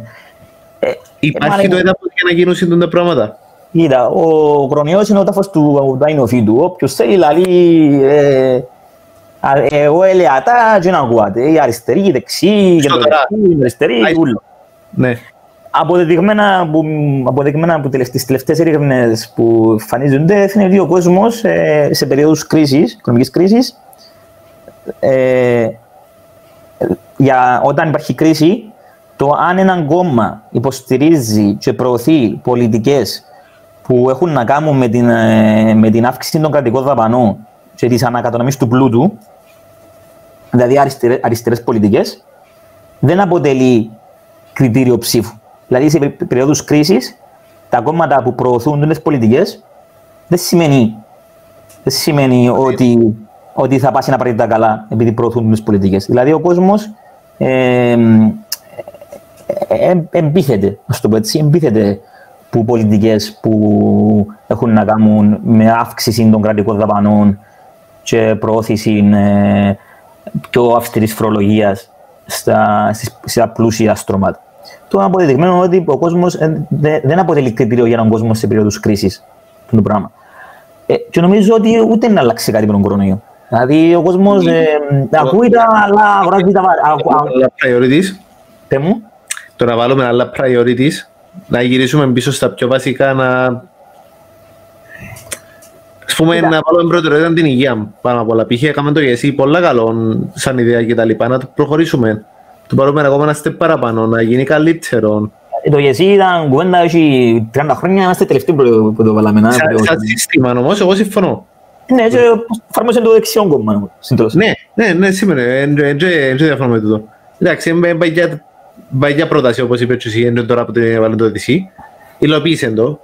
Κοίτα, Ναι. όμως πάλι το εσύ πα- πα- παίρνω αλλού συζήτηση, παίρνω αλλού συζήτηση, αλλά το λέμε καλός, με- έναν καλός, ένας καλός νόμος για την Κύπρο, είναι ότι επειδή είμαστε μικρή χώρα, μπορεί και και τρία άτομα, ας πούμε, να αλλάξουν πράγματα. Επειδή είμαστε μικρή χώρα, ο Μπαμπορής, ας πούμε, ο Μπαμπορής που έτσι είναι μια φιγούρα στην κυπριακή πολιτική σκηνή πολλά ιδιαίτερη, εγώ αφιβάλλω αν δεν είναι ο Μπαμπορίδης πώς είναι να εξελίσσουν το ΙΕΣΥ. Δηλαδή είναι έτοιμος να συγκρουστεί με το κόμμα του, είναι έτοιμος να το πάρει πάνω του, ε, έχει μια έτσι ένα ταπεραμέντο εκρηκτικό, δεν ξέρω αν είναι έναν άλλος να θα είχαμε σήμερα ΙΕΣΥ. Και τώρα πάμε πάλι στην κουβέντα ότι ένας άνθρωπος στην Κύπρο πρέπει να κάνει διαφορά και είμαστε, είμαστε έναν κουτσιν τόπος. Αλλά πάμε πίσω να ξεφύγουμε από τη συζήτηση. Ε, τώρα, αν θα αλλάξουν οι απόψεις του κόσμου, γίνουν πιο αριστερές λόγω της κρίσης, εγώ νομίζω όχι. Γιατί ε, σημαίνει αυτόματα ότι όποιος, όποιος σου λέει ότι ε, να προωθώ αριστερές ιδέες ή αριστερές προ- πολιτικές, ότι δεν μπορούν να εκλεγούν να το κάνουν. Εγώ νομίζω ότι εντός ο ιστορικός, δεν είναι το ιστορικό σημείο που ο κόσμος ε, πλέον ε, αποθαρρύνθηκε που να υποστηρίξει μαζικά αριστερά κόμματα, είναι ότι η δεκαετία του 80 και 90 στην Ευρώπη, του Πασόκ, ας πούμε, πως το Πασόκ και άλλα κόμματα σε όλη την Ευρώπη, κυρίως τη δεκαετία του 80 και αρχές του 90, ε, στην εξουσία, συ- κυρίω- κυρίως περίπου στο 80% των κρατών ήταν, ήταν κεντροαριστεροί και αριστεροί, αριστερά κομμάτα. Και εκείνη- εκείνη- και εκείνη η κεντροαριστερά του τότε απέτυχε. Και μπορεί ο κόσμος σήμερα, γι' αυτό Ναι. βλέπουμε ότι οι πιο μεγάλες ηλικίες σήμερα να μην είναι τόσο πολύ, να έχουν μια διαφορετική στάση προς τα κεντροαριστερά κόμματα και γι' αυτό να προτιμούν κεντροδεξιά κόμματα. Δηλαδή, μπορεί να ζήσαν, να ζήσαν την αποτυχία την αποτυχία των σοσιαλδημοκρατών Ναι, αλλά δεν ζητήσαμε εμείς επιτυχία, ενώ και η Ναι, σύγχρονη εποχή είναι- είναι- δεν τη λέει επιτυχημένη. Σίγουρα. Ε, Συζητήσαμε την κρίση του 13 η δική μας η γενιά και συζητήσαμε την κρίση του 13 στο πετσίν του. Εγώ το 13 ήμουν 17 χρόνια, ας πούμε. Ε, Ζήσα το στο 100% στο πετσίν μας που είναι το 13. Ε, Και γενικότερα με τις στάσεις των χωρών ζήσαμε πολλά πράγματα. Είναι... Ε, Γι' αυτό που σου λέω ότι άμα βγω και σε έναν κόμμα κεντροδεξιό ή κέντρο αριστερό και τάξω σου ότι άμα να με εκλέξεις εμένα ε, να αυξήσω τη- τις κρατικές δαπάνες, να φορολογήσω τον πλούτο που τον πάλι είναι πολλά, πολλά δύσκολο να το, και να το τάξεις και να το υλοποιήσεις γιατί με το σύστημα σήμερα το καπιταλιστικό που υπάρχει είναι πολλά δύσκολο να, Πολλά δύσκολο να βρεις, ναι. να, να εγκλωβίσεις τον πλούτο, γιατί τώρα εντάξει, τώρα δεν ξέρω αν, και- αν είναι και δική μου πλάνη. Αν μπορεί και εγώ να, πλα, να... Ο Μάρξ έτσι έλεγε. Ο Μάρξ έλεγε ότι οι άρχουσα τάξη, οι αστεί, πάντα να δημιουργούν μια πλάνη, έτσι ώστε το, ο, προ, ο προλετάριος να μην μπορεί να, ε, να, να ξεκινήσει να οργανωθεί σε μια ε, επαναστατική τάξη. Άρα, αν μπορείς να το πούμε τώρα, εμείς ότι δεν μπορείς να φορολογήσεις τον πλούτο, μπορεί να είναι μια πλάνη. Μπορεί όμως και να είναι πραγματικότητα. Δεν έχω- δεν έχω την αλήθεια να παιδιά, δεν ξέρω πω σίγουρα τι ισχύει και τι όχι. Ναι, ναι, ναι, ναι, συζήτηση είδαμε. και- Βασικά εκείνο που καταφέρνει ο καπιταλισμός εκτός που να, που να που το ότι δημιουργούνται κρίσεις και μην ίσκεις ζωντανός ενώ ότι δημιουργά τη, ψευδέθ, τη ψευδέστηση σε όλους ότι μπορούν να φτάσουν στην κορυφή της οικονομικής πυραμίδας. Ότι δια- δημιουργάς σου την ψευδέστηση ότι ε, να δουλέψω και να τα κάνω, να τα καταφέρω, ε, να τα... Και μετά έρχεται μια κρίση και καταλαβαίνουν πολλοί ότι ε, θα τα καταφέρνουν, αλλά πάλι είναι διατεθειμένοι να... ή δεν υπάρχει κάποιος ε, ηγέτης, ας το πούμε. Αν και η γνώμη μου είναι ότι σε ένα καπιταλιστικό σύστημα δεν μπορείς να, να αλλάξεις ιδιαίτερα τα πράγματα, απλά είναι, είναι κάποιες μεταρρυθμίσεις που εκεί, κάποιες μεταρρυθμίσεις που εδώ, στο τέλος πάντα το ίδιο είναι να είναι. Ε, Ναι, απλά πάνω σε αυτό που πες για την ψευδέστηση και την πλάνη. το- Πάλι πάμε σε άλλα ε, συζητήσεις Εντάξει, φιλοσοφικές. επειδή- επειδή πρέπει να κλείσουμε. Ναι, όχι, να, ένα, όμως, να, κάνω μια, να κάνω μια σημείωση δαμε, πιστεύω σημαντική, ε, που άζον πλέον ο Νικόλας. Ε, βλέπουμε όμως ότι ο, ο καπιταλισμός είχε μια, τη δεκαετία του, την προηγούμενη δεκαετία, μέχρι την κρίση περίπου, ε, είχε μια πορεία προς τον νεοφιλελευθερισμό. Δηλαδή, ήταν, ε, βλέπεις κάποιες πολιτικές πολλά άκρες ε, νεοφιλελεύθερες, δηλαδή πά- ε, να γίνουν όλα ιδιωτικά, να μεταφερθούμε σε καταστάσεις πλήρης ε, ελευθερίας της αγοράς. Αλλά τα τελευταία 5-6 χρόνια βλέπουμε μια αντίθετη πορεία. Βλέπεις ότι η κεντροδεξιά σήμερα υιοθετεί ε, πιο φιλολαϊκές όσο γίνεται φυσικά, όσο, όσο της επιτρέπει, όσο της επιτρέπει και η ταξική προέλευσή της, ε, πολιτικές. Γιατί ίσως να καταλάβει ότι ο φιλελευθερισμός είναι ένα αποτυχημένο μοντέλο, ένα αποτυχημένο πείραμα. Και να πω συγκεκριμένα, στην, ε, στην Αγγλία μετά την εκλογή της ΜΕΗ ξανα, ξαναγεννήθηκε το που λένε οι Βρετανοί το One Nation Conservatism. Το One Nation ε, ναι, Conservatism ουσιαστικά είναι μια, ένα γράμμα συ, συντηρητικών ε, απόψεων και ε, ιδεών με πιο κεντρώες οικονομικές πολιτικές. Ε, το ίδιο είναι ο Τραμπ. Ο Τραμπ, ε, άσχετο αν είναι, αν είναι ε, ρεπουμπλικανός και επιχειρηματίας, στάθηκε στην εργατική τάξη και πρόθεσε κάποιες ας πούμε, πιο εργατικές ιδέες. Πάλι φυσικά, πάλι στο, στο βαθμό που του επιτρέπει η, και η δική του η, η προέλευση. Η τάξη του, η προέλευση, η ιδεολογία του, όπως θέλεις πες. Θέλω να σου πω όμως ότι ναι μεν έγιναν τα κόμματα της κεντροδεξιάς και κεντρώα ή αριστερά, είναι πια στην άλλη πλευρά. Δηλαδή, τούτη η νεοφιλελεύθερη τάση ε, διακόπηκε και φαίνεται ότι απότυχε το πείραμα του νεοφιλελευθερισμού. Τουλάχιστον μέχρι σήμερα δεν μπορώ να σκεφτώ σήμερα κάποιον κόμμα της κεντροδεξιάς που να είναι 100% νεοφιλελεύθερος. Δηλαδή να προτείνει ε, να γίνουν όλα ιδιωτικά, να προτείνει μηδενική ε, εφαρμογή του κράτους στην οικονομία. Στην Ευρώπη δεν μπορεί κάποιον κόμμα σήμερα. Άρα ίσως να πρέπει να αλλάξουμε τελικά σύστημα. Μετά από εγώ δεν καταλαβαίνω. Κοίτα, η άλλη συζήτηση είναι ότι είμαστε σε ένα σύστημα το οποίο μπαλασσάρει και πάντα το καλύτερο σύστημα που έχουμε. Δηλαδή, πάντα η μια πλευρά ασκεί πιέσει, η άλλη φτιάχνει στην εξουσία, υπάρχει αντιπολίτευση, υπάρχει φθορά. Και στο τέλο καταλήγουμε με έναν εκχολύμπριο, με μια ισορροπία, μια τεχνική ισορροπία που διατηρεί, διατηρεί και τους μεν και τους δε. Όσο γίνεται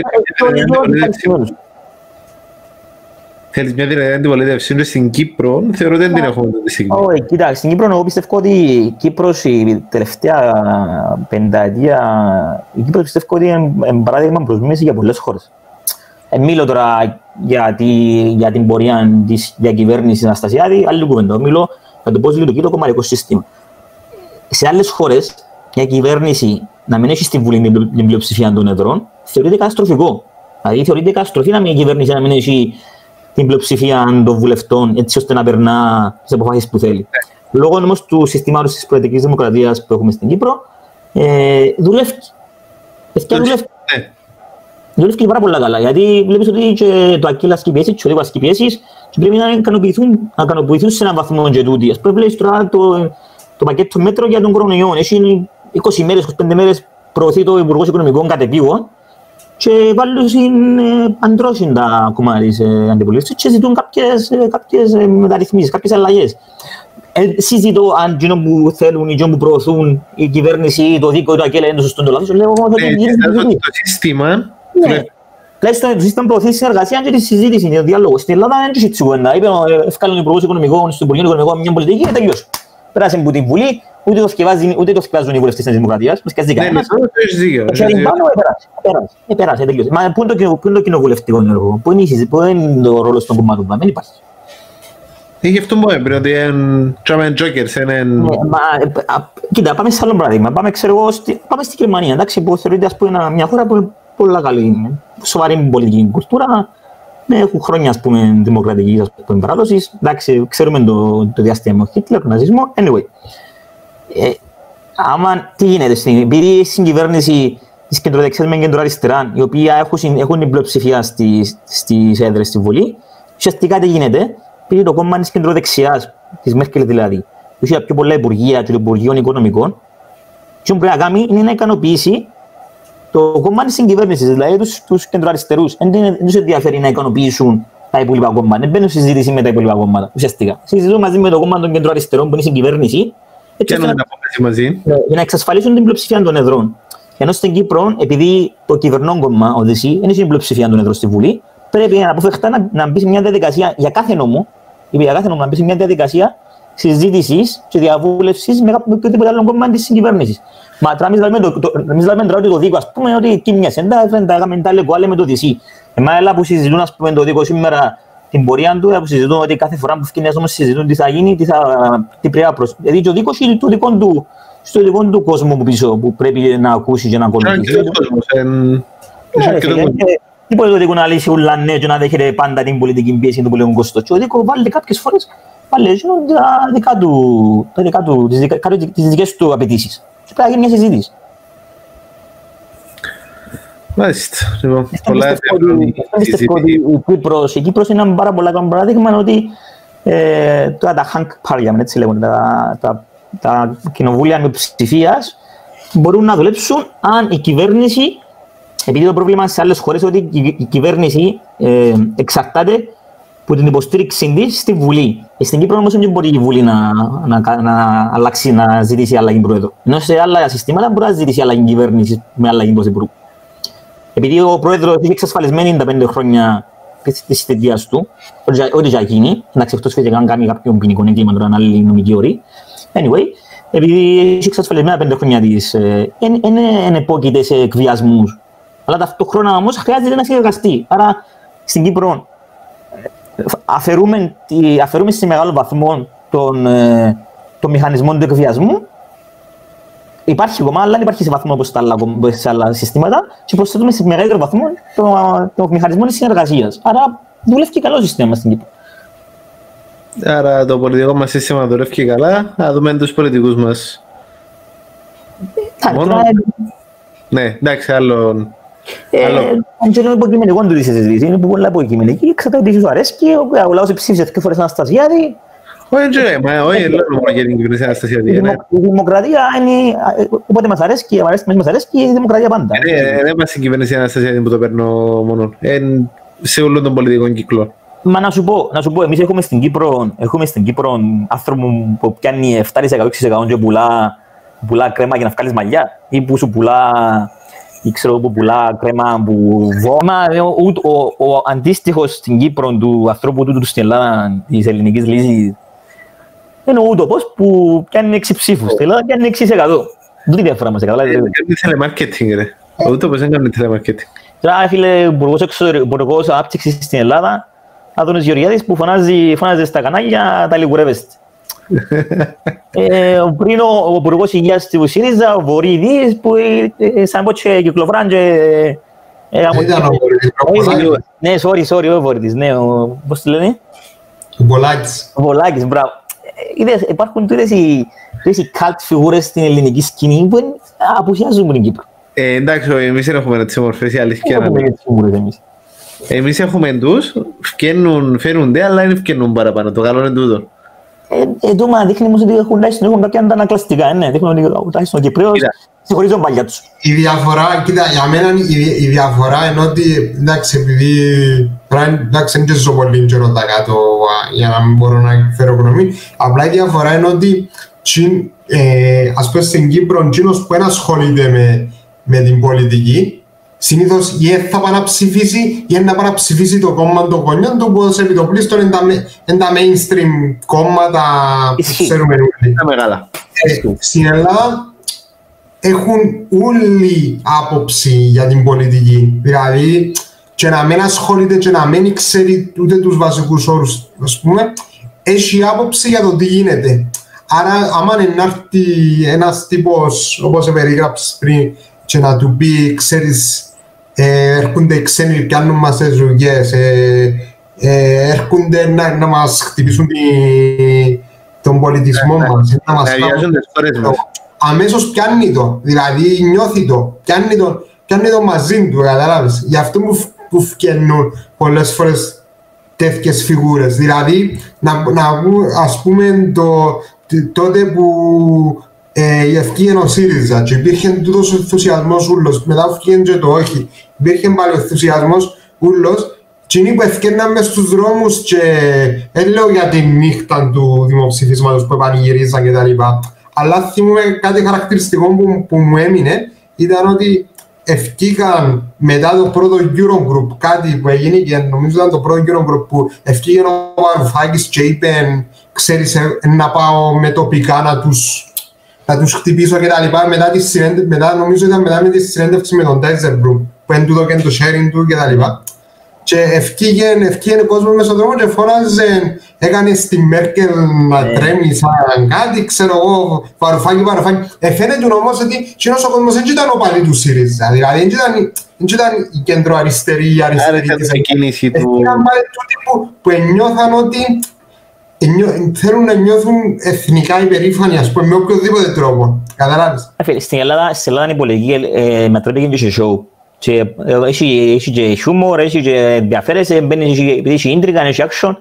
Το που λες, που λες συνδέεται, ε, το που σου λέω και εγώ, που λες και εσύ, ότι στην Ελλάδα ακόμα και ο τελευταίος ασχολείται ή έχει άποψη, ε, συνδέεται και νομίζω είναι ανθρωπολογικό. Στην Κύπρο δεν μας ενδιαφέρει τόσο πολλά τι γίνεται και ούτε κατανοούμε τι σημαίνει κράτος, τι σημαίνει κυβέρνηση. Δεν- Δεν έχουμε, καταλαβαίνουμε τι, συ- τι σημαίνει εκλογές, πώς, πώς ε, λειτουργούν, δηλαδή α- απλά πράγματα.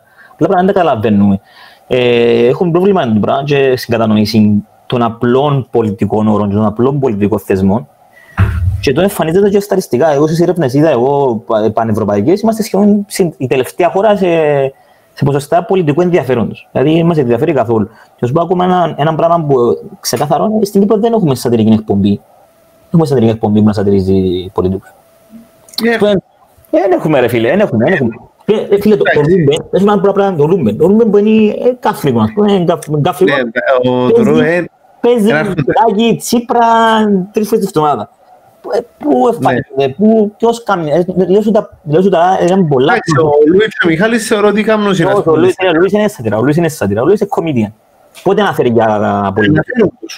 Μέσα. Μια φορά τη- το μήνα και τρία λεπτά κάνει πολιτική σάτυρα. Εντάξει, είναι και Λαζόπουλος, ας πούμε, που είναι τον... Ε, φίλε, Δεν μου αρέσει αλλά έλα λένε. Δεν έχουμε, δεν έχουμε σωτηρία εκπομπή, δεν έχουμε.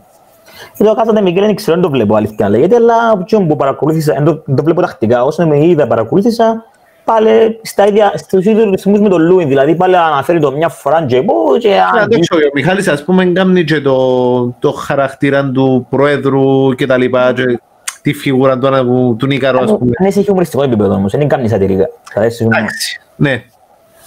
Αν έκανα- δεν έπρεπε να δάρεις την αχτής, πας να χτίσει κάμνα στην σατυρική, κάμνα και Ε, σατυρική. Γιατί όμως σταματήσα να νομίζω είπατε εσύ αν δεν χτες. Όχι, νομίζω που βαρύθηκε ο Λούις, νομίζω, ο Λόρις. Α, Δηλαδή, ε, Του τι άνοιγε, ε, είναι τα βράση με το Ρικ, κάτι έτσι, κάτι ε, έτσι. μα αφού είναι στο Μεγάπεντε. Ε, Ναι, δεν τα βράμε με το Ρικ, γιατί ήθελε το Ρικ να βάλει τη δική του παραγωγή, και ύστερα ήθελε να κάνει τη δική του, ήταν τούτη η κουβέντα, ε, κάπου δεν τα βράσει με το Στο Ρικ. Μέγα, έναν κάποια χρόνια και κρύεται γιος. Μετά έκαναν κάτι θάχλες μετά, πιάνε τα από τίποτα, έκαναν κάτι θάχλες. Εντάξει, αλλά και μερικές φορές του τα πράγματα δεν και γίνεται να κάνεις τρεις... πο- Πόσες εκπομπές έκαναν κάθε εβδομάδα; Μια φορά αυτό άλλο δεν την αυτή. Ναι, ναι, μια, μια με δυο. Κοίτα, ποιο είναι αυτό μου. Νομίζω δυο. Για μένα πάνω από μια είναι too much για έτσι πράγματα. Ρε φίλε, η Αρβίλα, ρε φίλε, η Αρβίλα. Δεν θα βρεις υλικό και να κάνεις μαλαγίες μετά για να... Εντάξει, οι πατάτες ήταν, ήταν άλλο σενάριο. Είχαν και πράγματα που ήταν εκτός της σάτυρας και ήταν και κωμικό. Οπότε ήταν- ήταν ωραίο, είχε ωραίο balance μέσα. Ναι, ήταν ωραία η Αρβίλα, έτσι χτες ήταν από τις κουλές παραγωγές που είναι στην Κύπρο. Να σου πω, η Ράδιο Αρβίλα, επειδή παρακολουθώ τους, τα τελευταία ψιλοβαρθήκα τους, ε, πουλούν πολλά την νοσταλγία, και το βαρθήκα πόσο μου νοσταλγία το κουμπάρε κάνει. Anyway, ε, στα 25, στα 25 βίντεο που δείχνουν κάθε φορά σε κάθε εκπομπή, δεν έχουν να κάνουν συγκεκριμένα με έναν πολιτικό πρόσωπο. Ναι, αλλά Ε, τούτο πιστεύεις ότι... δεν είναι απλά, δεν είναι απλά από μένα. Είναι απλά πιστεύω ότι ο κόσμος έχει πιο ενδιαφέρον και επειδή γελά μαζί με τους πολιτικούς, γελά... Αυτοί απλά προσφέρουν οι πολιτικοί στην Ελλάδα τον το πράγμα και οι δικοί μας δεν το προσφέρουν. Προσφέρουν και θέμας, πιστεύω. Δεν το ότι προσφέρει, ρε φίλε. Προσφέρουν και θέμας. Προσφέρουν- Εί- Είδες το παραμύθι. Είδες το παραμύθι το βίντεο. Εγώ κάτσα απολαύσα το. Ναι, ναι, άλλον το άλλον το έναν άλλον το άλλο. Εν τούτο που είπε όμως πριν ο Νίκανδρος, δεν- δεν είχαμε πολιτικό που να φκένεις στην τηλεόραση και να φωνάζει τα λιγουρεύεστε, τα λιγουρεύεστε. Δηλαδή, εντάξει, ε, είναι Εντάξει. άλλο επίπεδο. Όχι οποιοδήποτε πολιτικό, υπουργό ανάπτυξης. Τώρα είναι υπουργό. Και, και πριν υπουργός υγείας. Και Εντάξει, πλήρωσε- ναι. και πλήρωσε ψήφους, πλήρωσε ψήφους στις εσωκομματικές εκλογές για αρχηγός του Νέας Δημοκρατίας. Δεν είναι τυχαίος ο Άδωνης, φίλε. Δεν είναι κανένας που... Δεν είναι πάρα τυχαίο. Ε, ε, ναι, έχει πολύ κόσμο πίσω του. Τώρα να πεις ότι ο Άδωνης... Εντάξει, Κοίτα, Εδώ και μας πάτημα για να κάνουμε βίντεο. Ναι, ρε, κοίτα, α, επειδή πολλές φορές λάβω και εγώ ότι αυτός ο άνθρωπος είναι έτσι, ας πούμε, συ- ε, 24 hours, έτσι, ας πούμε, συνέχεια, 24-7, έτσι. Έχει αποψεις, έχει, ε, κα- ακούεις, ας πούμε, κάποιες πληγάσεις, εντάξει, έκαμε, ήταν και χαμελέον, ας πούμε, πήγαινε από εκεί, πήγαινε από εδώ, ε, κάμε κινήσεις. Αλλά στο, η όλη εικόνα, το ρεζουμέ, ας πούμε, το, η- τα πασά πασά, ας πούμε, στα κυπριακά, έχουν τούν την υπερβολή, τούν τη δόση της υπερβολής, τούν τη δόση της θεατρικότητας που καταλήγει σε επίπεδα τραγελαφικά.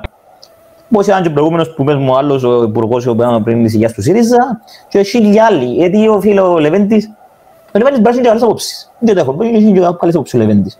Αλλά ευκαιρία και κάτι και βρίζουν τους, ας πούμε, Εκείνα που λάλε και δεκαετία του 80 για τον Μητσοτάκη και τα λοιπά, εντάξει. ε, νόμιζα Ήταν ότι άλλη- είχαμε. Ήταν άλλη μορφή ο... Ε, εμείς το- εμείς το- Ναι. Εμείς το top είχαμε, ας πούμε, ήταν ο, ο Κουγουλές που να πιάει κοτόπουλ. Αλλά έτσι, έτσι. Ε, εμένα και- Μην και χαλάμε και τόσο πολλά. Όχι, όχι, είχαμε και εμείς με λάλετε. Είχαμε, Πολιτική ξέρετε το. Είχαμε και ο Θημιστοκλέους που έφκανε το... Είχαμε, ναι. που έφκανε το, το σώρουχο της Χαραλαμπίδου. Είχαμε Που κάτι έκαμε- έτσι... Ναι, αλλά Πάμε ράλι. έκανε και ράλι. Αλλά είναι Εντάξει, μπάτε. ε, μπάτε. ξέρω, Αλλά ξέρω, τουλάχιστον δεν έγινε Τα πελογούγια. Ναι, δεν έγινε, α, ακριβώς, δεν έγινε υπουργός. Δεν προωθήθηκε, δεν- δεν πέρασε παρακάτω. Δεν έπιανε 6% μόνος. Δεν έκαμε κόμμα μόνος του και είναι 6%. Κοίτα, Ε, εμένα- δεν ήταν πήγαν το- ο Κυπρέος. Πλέον, Ο- ο κόσμος του Συνεργασμού μας που είναι και γενικά Κυπρέος, είναι- απ- απέβαλε τον που είσαι τάξη. Θε- Θεμιστοκλέος εχάθηκε ο Αμπελοπούγιας κατάληξε στην όρθωση. Ναι.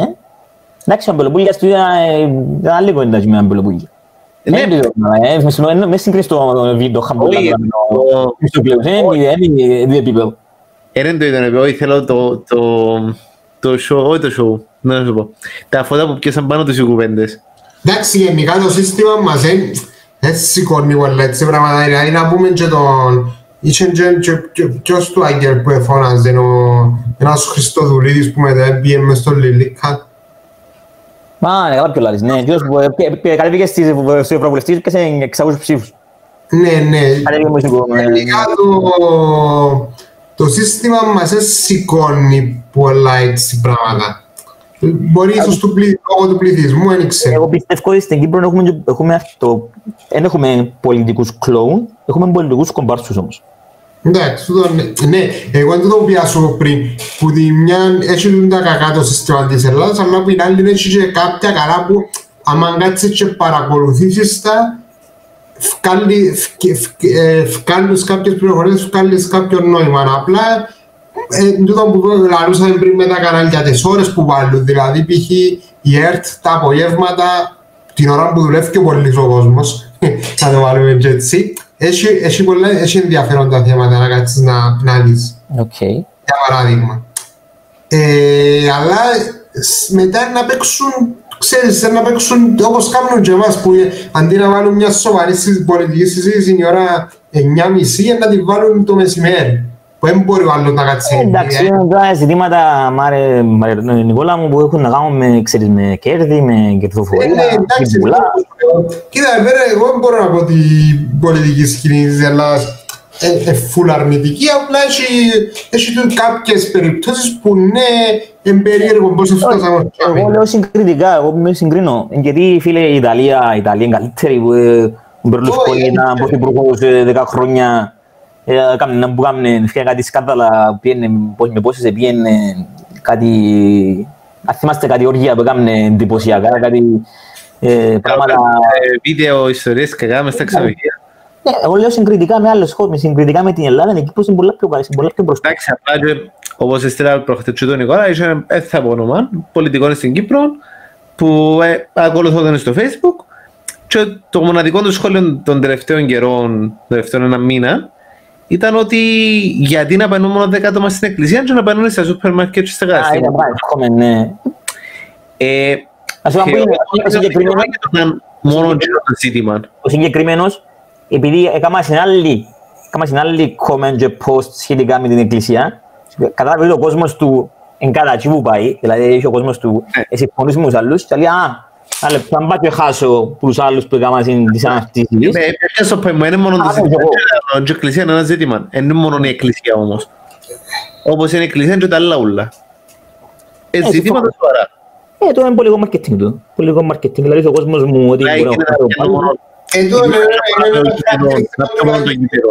Ε, το πράγμα είναι πάνε ευρωπαϊκό ρε Νικόλα μου. Είναι παντού παντού άνθρωπος που όλοι Όχι, σκέφτονται. μα τούτο, μα συζητούμε πανευρωπαϊκά για το θέμα. Αρνητικό, ε, Μα εντάξει, το είναι αρνητικό. Βλέπουν τι, τι ροπή είναι ο κόσμος και βλέπουν... Εντάξει, τώρα είναι άλλο, είναι άλλο, είναι άλλο. Τώρα, Ε, ε, όπα, όπα. Επιάμε έναν ανάμιση ώρα.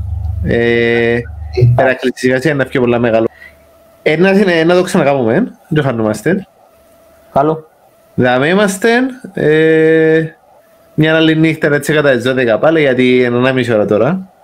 Να το πούμε τον κόσμο ότι καθόμαστε μες στη νύχτα. Ε, να ξανακάμουμε. Λοιπόν, thank you τους δύο Ευχαριστούμε εμείς που μας καλέσατε. και ε, θα τα πω σύντομα. Καληνύχτα στο Καληνύχτα. σε εσένα, φίλε Μάρε, καληνύχτα Νικόλα, καληνύχτα στους ε, φίλους α, Καληνύχτα. ακροατές. Πώς τους λέμε ακροατές, πώς- πώς τους χαρακτηρίζουν; Ε, viewers, ε, οπαδούς, φίλους, Στους ε, διαδικτυακούς μας ε, τηλεθεατές. ναι, τηλεθεατές, σωστός. Λοιπόν, bye bye.